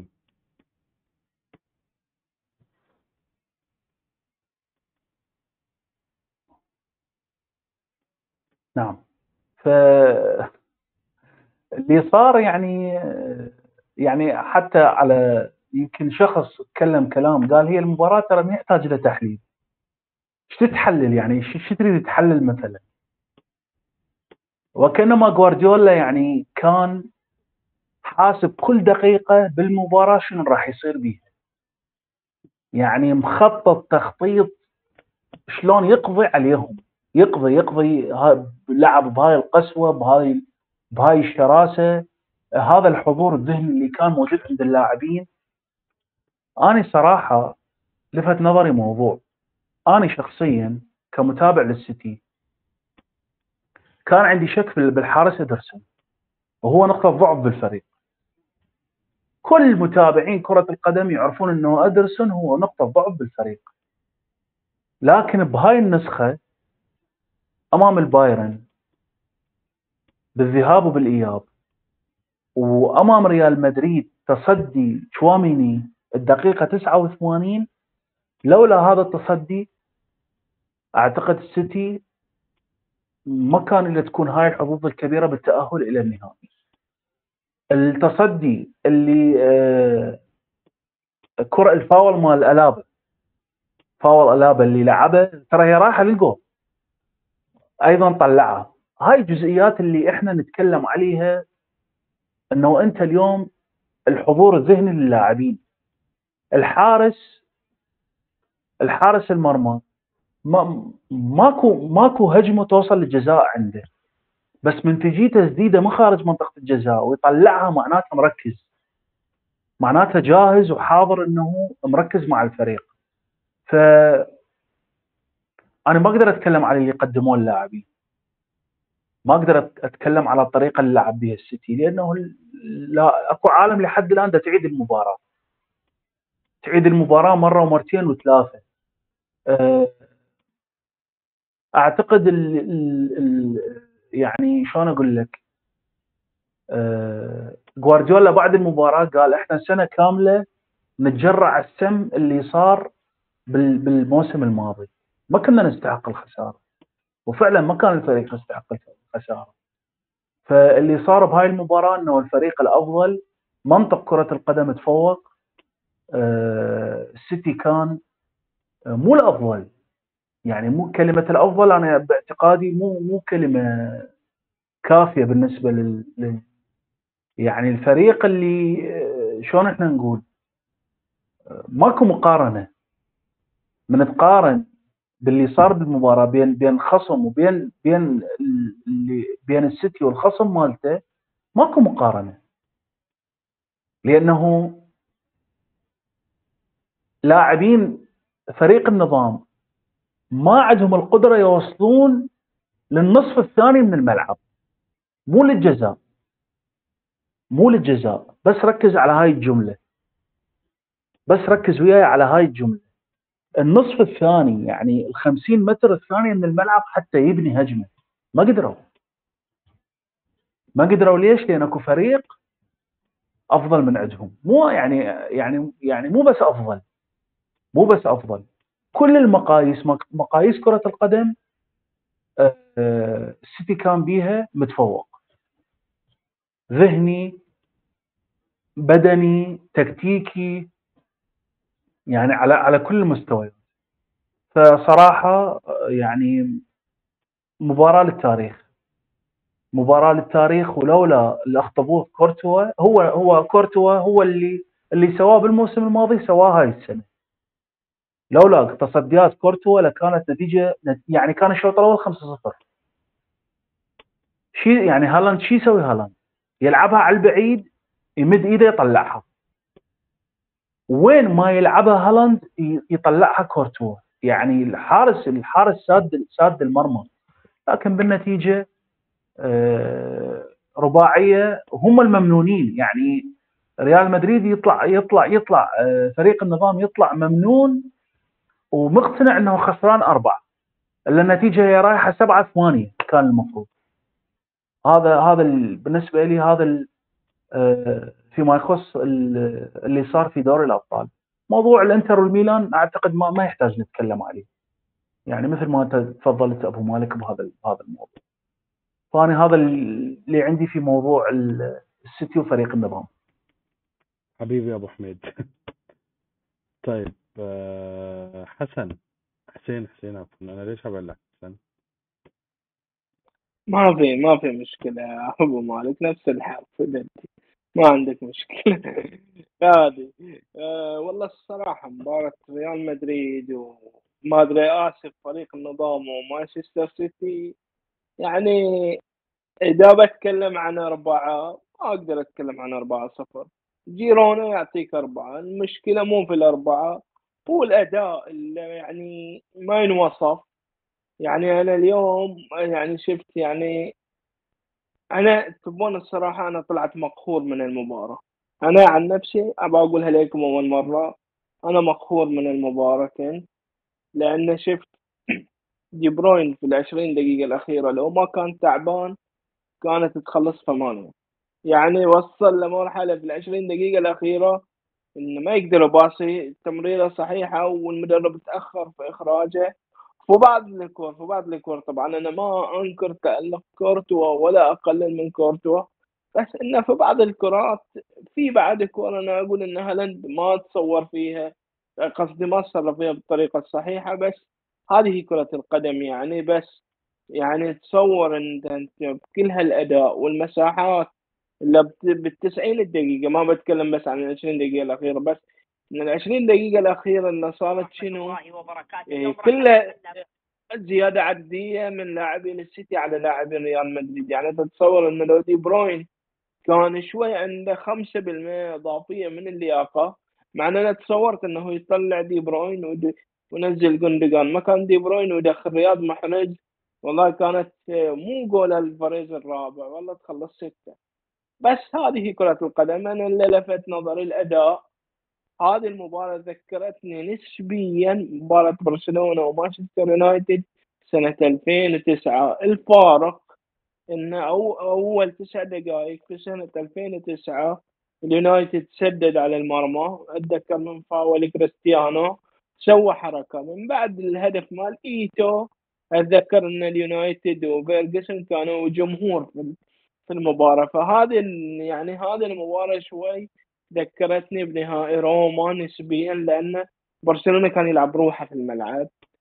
فالمعيار هو الأداء. قلت لك الأربعة ريال مدريد عادي مو المشكلة في النتيجة بس الأداء الأداء يعني في كل الحالات في حالات بناء الهجمة السيتي تفوق عددي.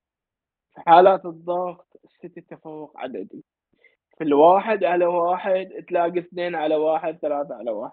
يعني جميع أنصاف اللعب وجميع مراحل اللعب السيتي عنده زيادة زيادة عددية. يعني برناردو سيلفا أنا من زمان ما شفت لاعب يقوم بدور اللاعب الحر بالطريقة اللي قام فيها في مباراة ريال مدريد أو فريق النظام. إنزين إنه يقوم بهذا الدور. يعني برناردو سيلفا يعني بيجيك واحد بيقول لي مو هو مو هو فريق النظام كان مفكك okay مفكك بس لاعب يقوم بدور اللاعب الحر بهذه السلاسة هذا شيء شيء كبير يعني شيء ما ينوصف.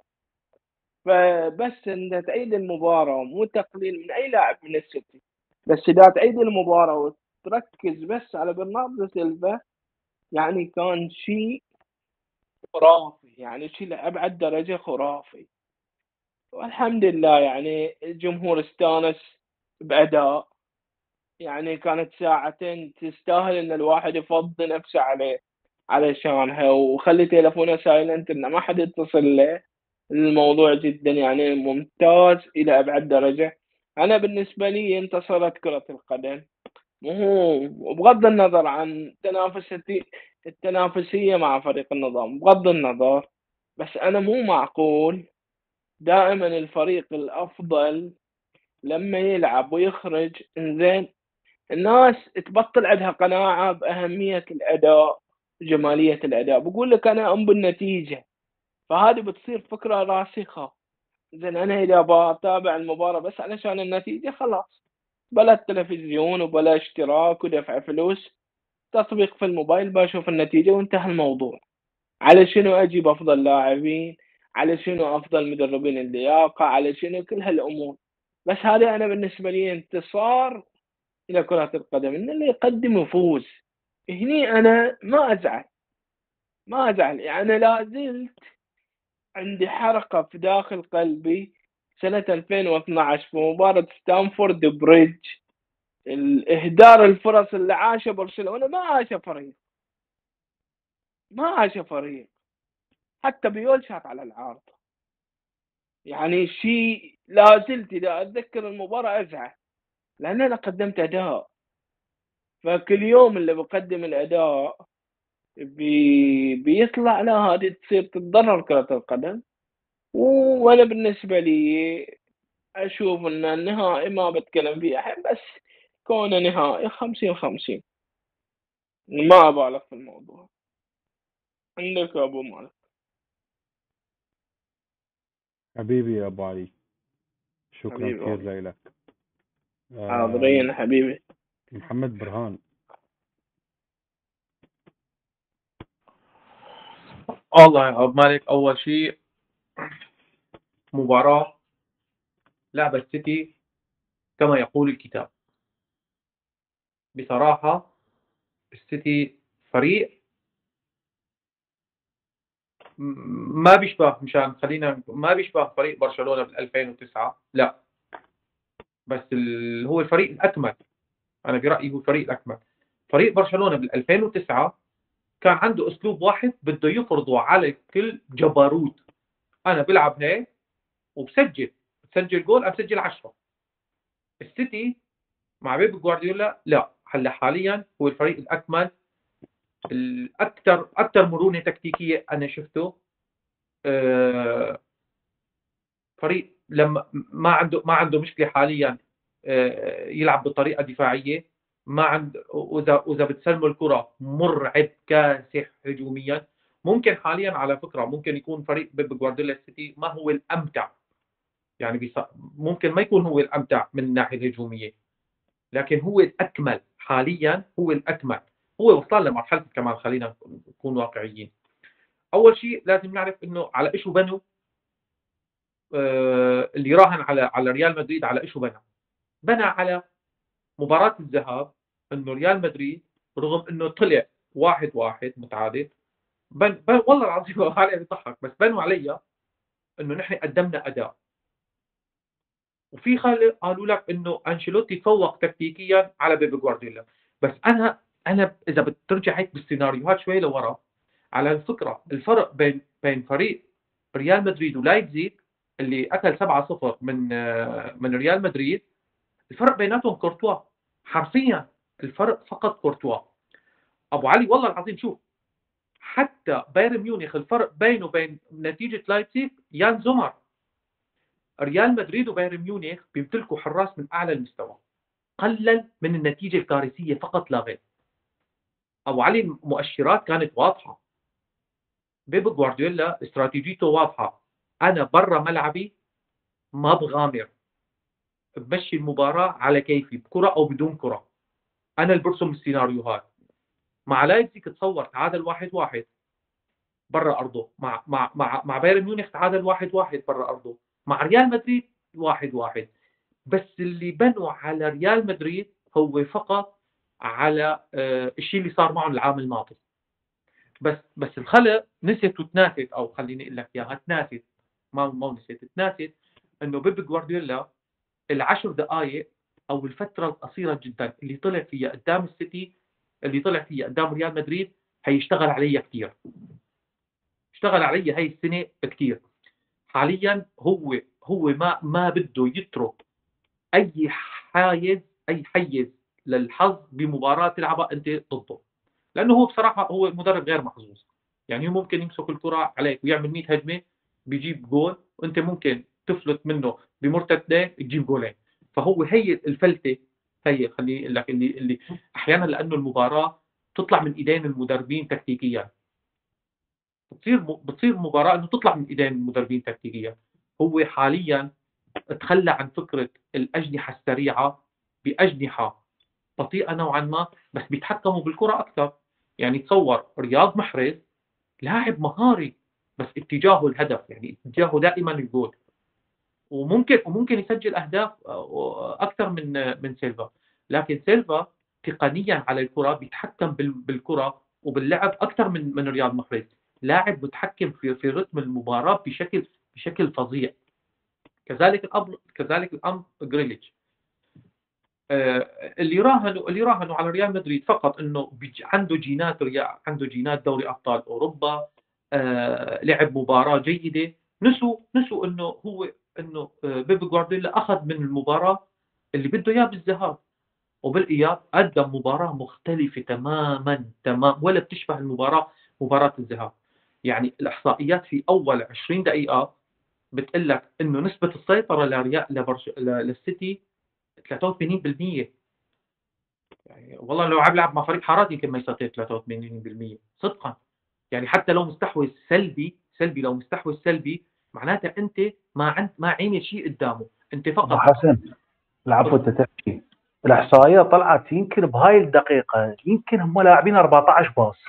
أبو علي الإحصائية للدقيقة 20 في منتصف الملعب في منتصف الملعب ريال مدريد ثلاث ثلاث بمنتصف الملعب ها؟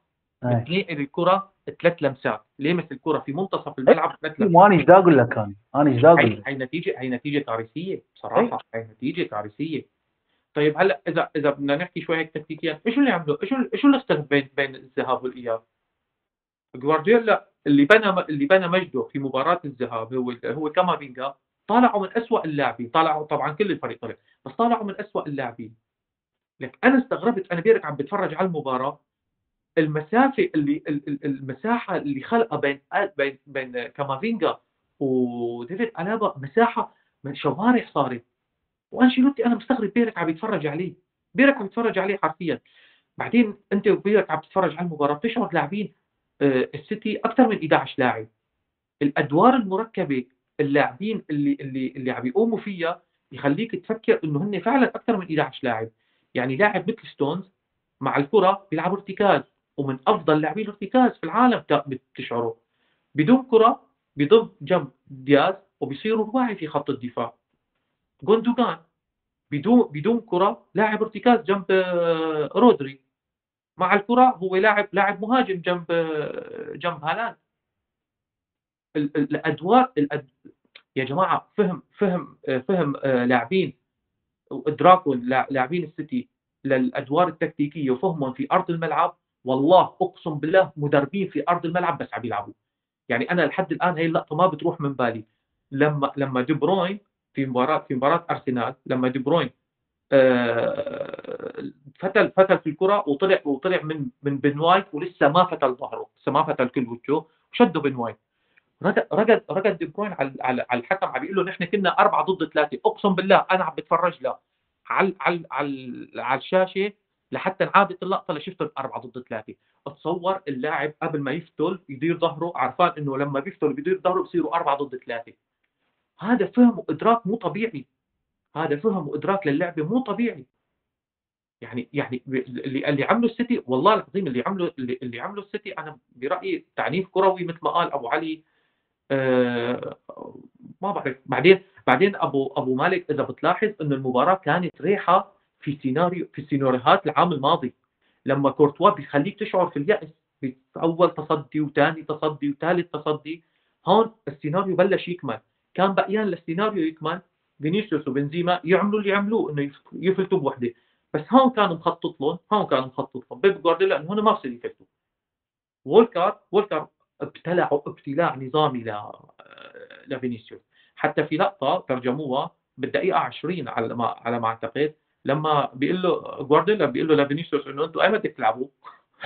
بيضربه هيك على ايده بيقول له يلا هلأ رح نلعب. يضحكوا مع بعض يعني تصور إنه على يعني ريال مدريد ممكن يكون بأسوأ أحواله بس فينيسيوس وهو سيء بسجل لك هدف أو بنزيما. بس هو حتى هي منعه. حتى هي منعه.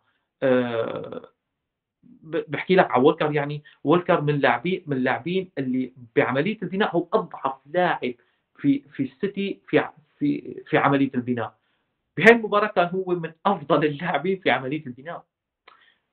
ما ما بعرف والله العظيم. بدي أحكي لك عن ستونز كيف كان عم يلعب ظهير يمين. بدي أحكي بدي أحكي لك على على وولكر مع الكرة كيف كيف طالع آه، كامافينجا في لقطة الهدف الأول وكيف زاد معه آه، كيف خلق دي بروين وشكل مثلث وكيف آه، سيلفا راح ضرب المساحة اللي هو لازم كان يمسكه كامافينجا بدي أحكي لك على الجهة على الجهة جهة جريليش كيف. كيف يسحب لاعبين معه بس ليفتح قنوات تمرير للاعب قادم من من الخلف حصرا جوندوجان في لقطة الهدف الثاني. يا جماعة اللي عملوا اللي عملوا جوارديولا أقسم بالله العظيم يعني بده كتاب بالأخير. أنت لازم تجيب كتاب وتدور. آه يعني فريق واحد كان في أرض الملعب فريق واحد. وصراحة يعني جوارديولا جوارديولا أنا برأيي إنه حاليا يمتلك كل شيء لحتى يفك هالعقده مع السيتي وياخذ دوري أبطال أوروبا. وهذا اللي عندي والله يا مالك. الله يعطيك العافية يا أبو حميد. اثريتنا آه، أبو مالك تسمح لي في نقطة بسيطة أخيرة. تفضل. لأنه طرحها أبو حسن جدا مهمة.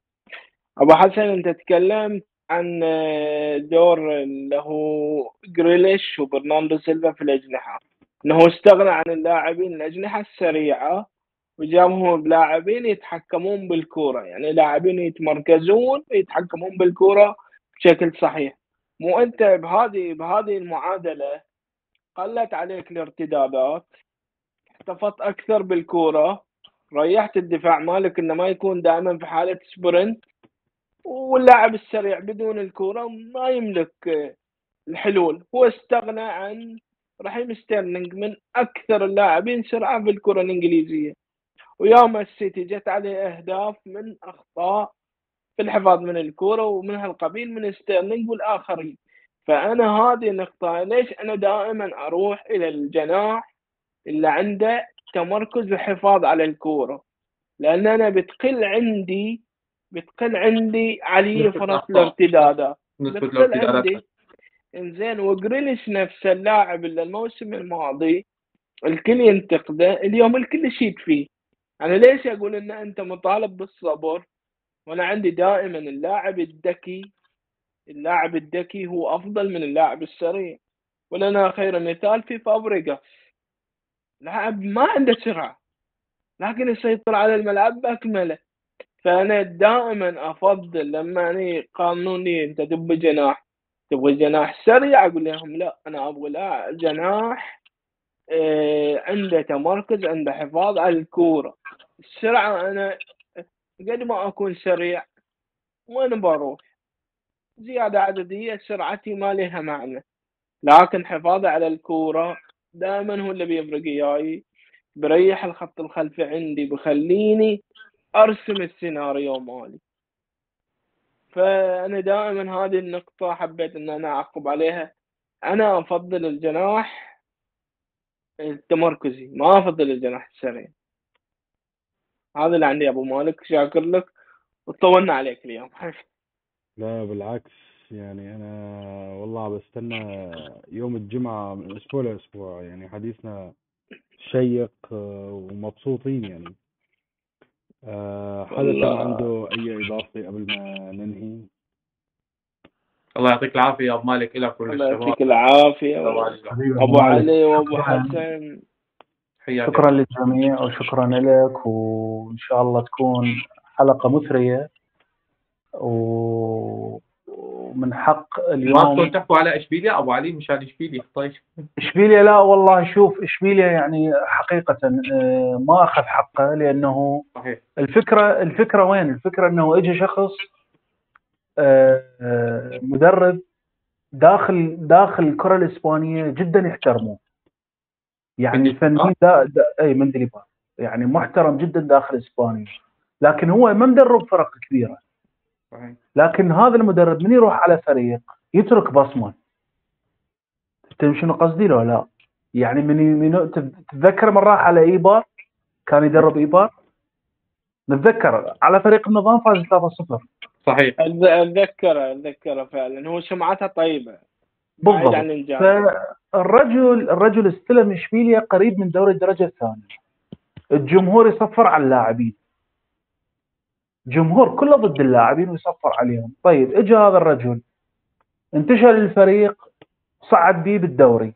يعني بدأ يبتعد عن عن مراكز الهبوط. راح على الدوري الأوروبي آه مستر 7 أب آه قص له تيكت على الفي آي بي. تمام لا مو تمام؟ أبو مالك إيش وصله؟ وصلته بالبطيء. ما استوعب هالرجل. مستر 7 أب يعني قص له تيكت على الفي آي بي قال له روح الله وياك اجى على اليوفي والحصني الماكس إليجري انف الحصان ما أعرف شنو أيضا نفس الموضوع. طيب أنت اليوم هذا المدرب يعني ما عنده إعلام وأنا قلت البارحة قلتها بالعراقي من أهل الله. لا أكو إعلام يطبل له ولا أكو صحف تكتب عليه. يا أخي مدرب أنت اليوم يجي على هاي على هذا الفريق نفس اللاعبين ما تغير شيء. كل شيء ما تغير يقلب الفريق يقلب, يقلب شكل الفريق بهاي الطريقة.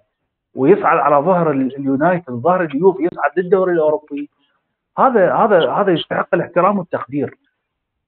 أما البارحة مورينيو زين جاي جايب جايني بفكرة طبقها قبل 15 سنة. جايب جايب ال ال البولمان زين البولمانات مال مال مال مال إدلب جايبها وخالها خالها يضحك أبو علي. مال إدلب كلها جايبها مخليها مخليها قدام الجول يعني. يا أخي استحي شوية بس استحي على نفسك. البارحة أنا شفت المباراة مرتين. تشابي ألونسو ما يختلف شيء عن تشابي هرنانديز. بالمناسبة نفس الأفكار بس جودة اللاعبين. ضغط عالي استحواذ ضغط عكسي تمركز جناح الخط. زين؟ اللامركزية بين اللاعبين التقاطع بين اللاعبين كلها طبقها كلها طبقها البارحه لكن هذا مورينيو يطلعوا لي مورينيو المو special one شنو ال special one بالموضوع؟ وين ال special one؟ لاعبين روما؟ لاعبين روما هم أفضل من لاعبين بايرن ليفركوزن. زين؟ عنده فاينالدوم عنده بيلوتي عنده بلغريني عنده تامي إبراهام لاعب تشيلسي عنده ديبالا بالاحتياط عنده شعراوي عنده باتريسيو حارس البرتغال. وكأنما جايبين لي روما كأنما فريق ما معاه يحلى على قولة أبو مالك. زين؟ وكأنما فريق ما عنده squad.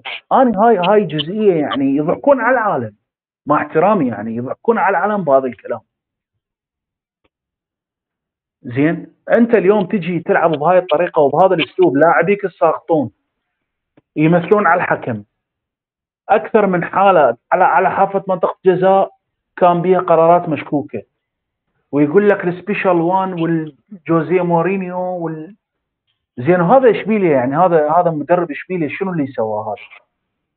شنو هذا مثلا؟ هذا سوى سحر لو دعاء الامهات وصعد.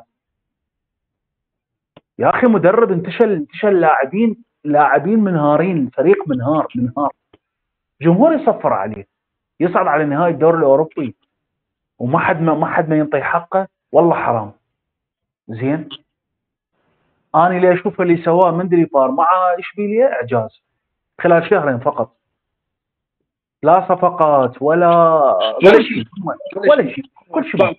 قريب من المراكز الأوروبية على فكرة صار. قريب من المراكز أبو علي أبو علي مع إصابات مع إصابات. وحاليا هو بالنهائي. وإذا أخذ النهائي آه، بيروح بيروح على دوري أبطال أوروبا في موسم اشبيليا كان بده يلعب الدرجه الثانية اي انتبه على فد شغله العفو أبو مالك. بس هاي النقطة وعندك هذا. انتبهت على مندلي بار عنده فد عنده فد شغله؟ اللاعب الاحتياطي من ينزل يقلب يقلب نتيجة مباراة. أي واضحة. في جميع مباريات. شفتوها ولا ما شفتوها؟ أنت شفت شفت سوسون بيرحه؟ لا أنا ما ما أتكلم على أسماء. أنا أتكلم على جزئية. فكره العمل جزئية العمل. المدرب المدرب ينزل لاعب احتياطي يقلب لك نتيجة. أبو علي أبو علي اللاعبين كلهم اختلفوا معه. يعني سوسو من لاعب مركول مركول احتياط وما بينزل للاعب بينزل يغير لك نتيجة. إي أنا أنا أنا هذا اللي اقوله أنا هذا اللي اللي عندك الإسباني قالي قالي نسيت اسمه. براين خيل؟ أيوه. شو هذا مو طبيعي مو طبيعي. حرفيا حرفيا هذا اللاعب أنا بقول بيرقد 15 كيلو متر في المباراه إيه هذا هذا إحنا نقول إحنا نقول هذا عمل مدرب. هذا بصمة المدرب تبين بهاي يعني أنت شلون تقول هذا عليه مدرب جيد؟ بالمواقف الصعبة تبين قيمة الشخص الشخص الجيد. النصيري النصيري من افضل من أفضل اللاعبين كنت النصيري يعني النصيري أصبح في وضع آخر. إيه عم يقدم فورمة مو طبيعية. يعني ال head ال head ال head مال نصيري مرعب. مرعب مرعب.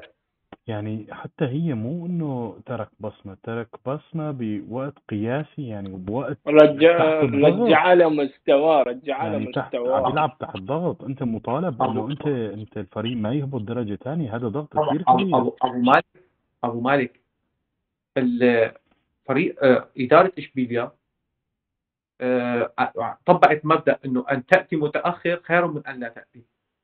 لكن هذا المدرب بيجوا بوقت متأخر عليه قلب كيان النادي قلب. قلب كيان النادي ابو. حسن ابو حسن أنا بالنسبة العفو. لي العفو ابو ابو نعم. علي لا، أنا بالنسبة حبيبي. لي يعني لو هيبط اشبيليا كثير بدي ازعل أنا أنا اشبيليا بحبه يعني اشبيليا أنا- كنادي أنا بعد. جدا جدا اشبيليا اشبيليا سبب اي. اشبيليا سبب رئيسي من من قوه الدوري الصراع على لقب الليجا مضبوط يصعب الأمر على الفرق الكبار دائما يعني الفرق ال- الفرق ال- طبعا هو فريق كبير يعني واحد ما ما من عنده. إشبيليا إشبيليا ممكن ما هو ال- ال- الفريق اللي اللي بينافس أو خرج يفتك اللقب من من من برشلونة أو ريال مدريد لكن هو فريق بيحدد مين بطل الدوري.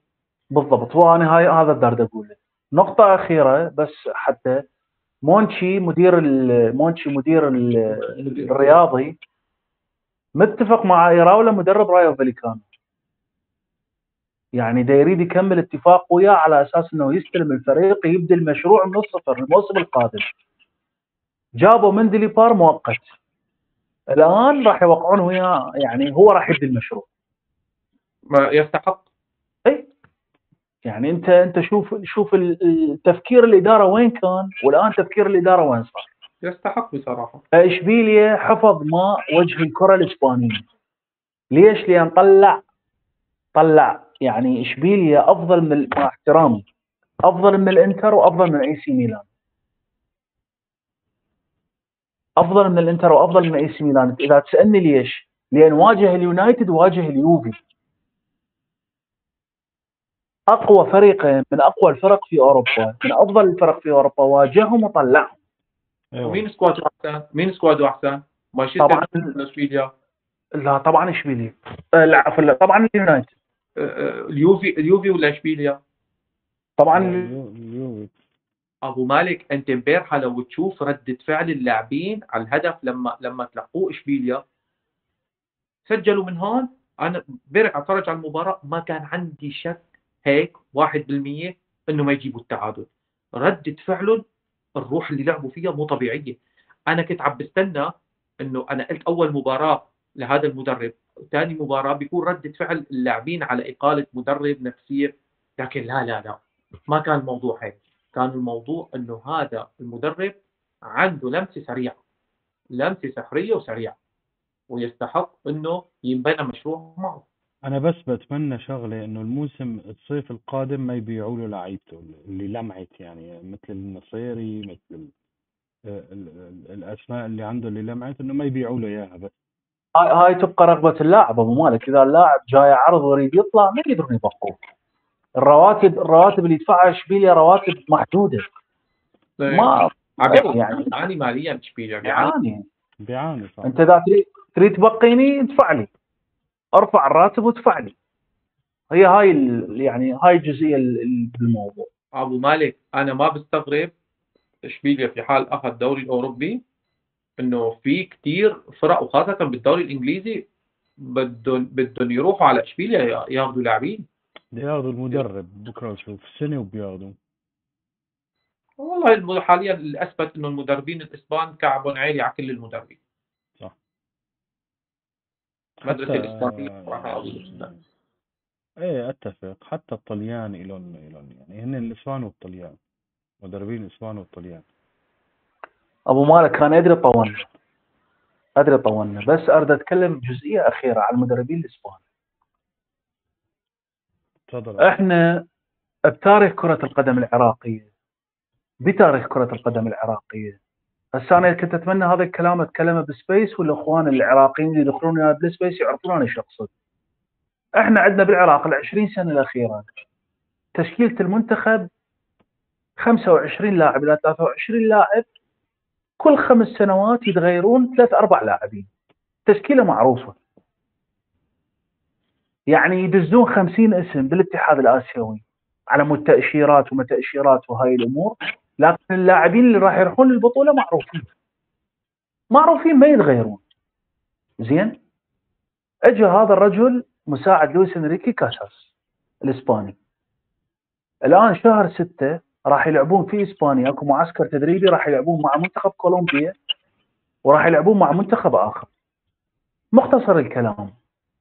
قبل قبل قبل أسبوع الأسبوع اللي فات قرأت المدير المدير الموجود المدير اللي يعني الخاص بالناطق الإعلامي بالمنتخب. يقول عندنا 109 لاعب 109 لاعب راح يختار من عندهم 23 حتى يروح بيهم لإسبانيا. إحنا بتاريخ كرة القدم بالعراق ما عندنا ما عندنا هاي الأفكار. ما عندنا هاي الأفكار. 109 لاعب. هاي هذا هذا هذا لويس إنريكي يشتغل بهاي الطريقة. أنت تعرفون لويس انريكي بالمنتخب الاسباني دائما يطبب لاعب يغير. يعني دائما يسحب لاعبين. 109 لاعب منتشرين حول العالم. داخل وخارج العراق المدرب عنده قائمة ب 109 اسم. راح يختار من عندهم 23 مدربين الإسبان أنا بالنسبة لي الأعلى بالعالم. الأفضل بالعالم. أنا بالنسبة لي. مدربين الاسبان مدربين الاسبان حاليا هن هن هن الأول. هن الأول بصراحة. أي. وين ما راحوا وين ما راحوا عندهم بصمة. وين ما راحوا عندهم بصمة. أي. وأشكرك حبيبي أبو مالك وطولنا عليك حبيبي الغالي. تسلم لي يا أخوي آه، بالعكس يعني مستمتعين. شكرا أبو مالك و... الله يعطيكم والله ما حسينا بالوقت. والله ما أيوة. شكرا أبو مالك. ما شاء الله. آه.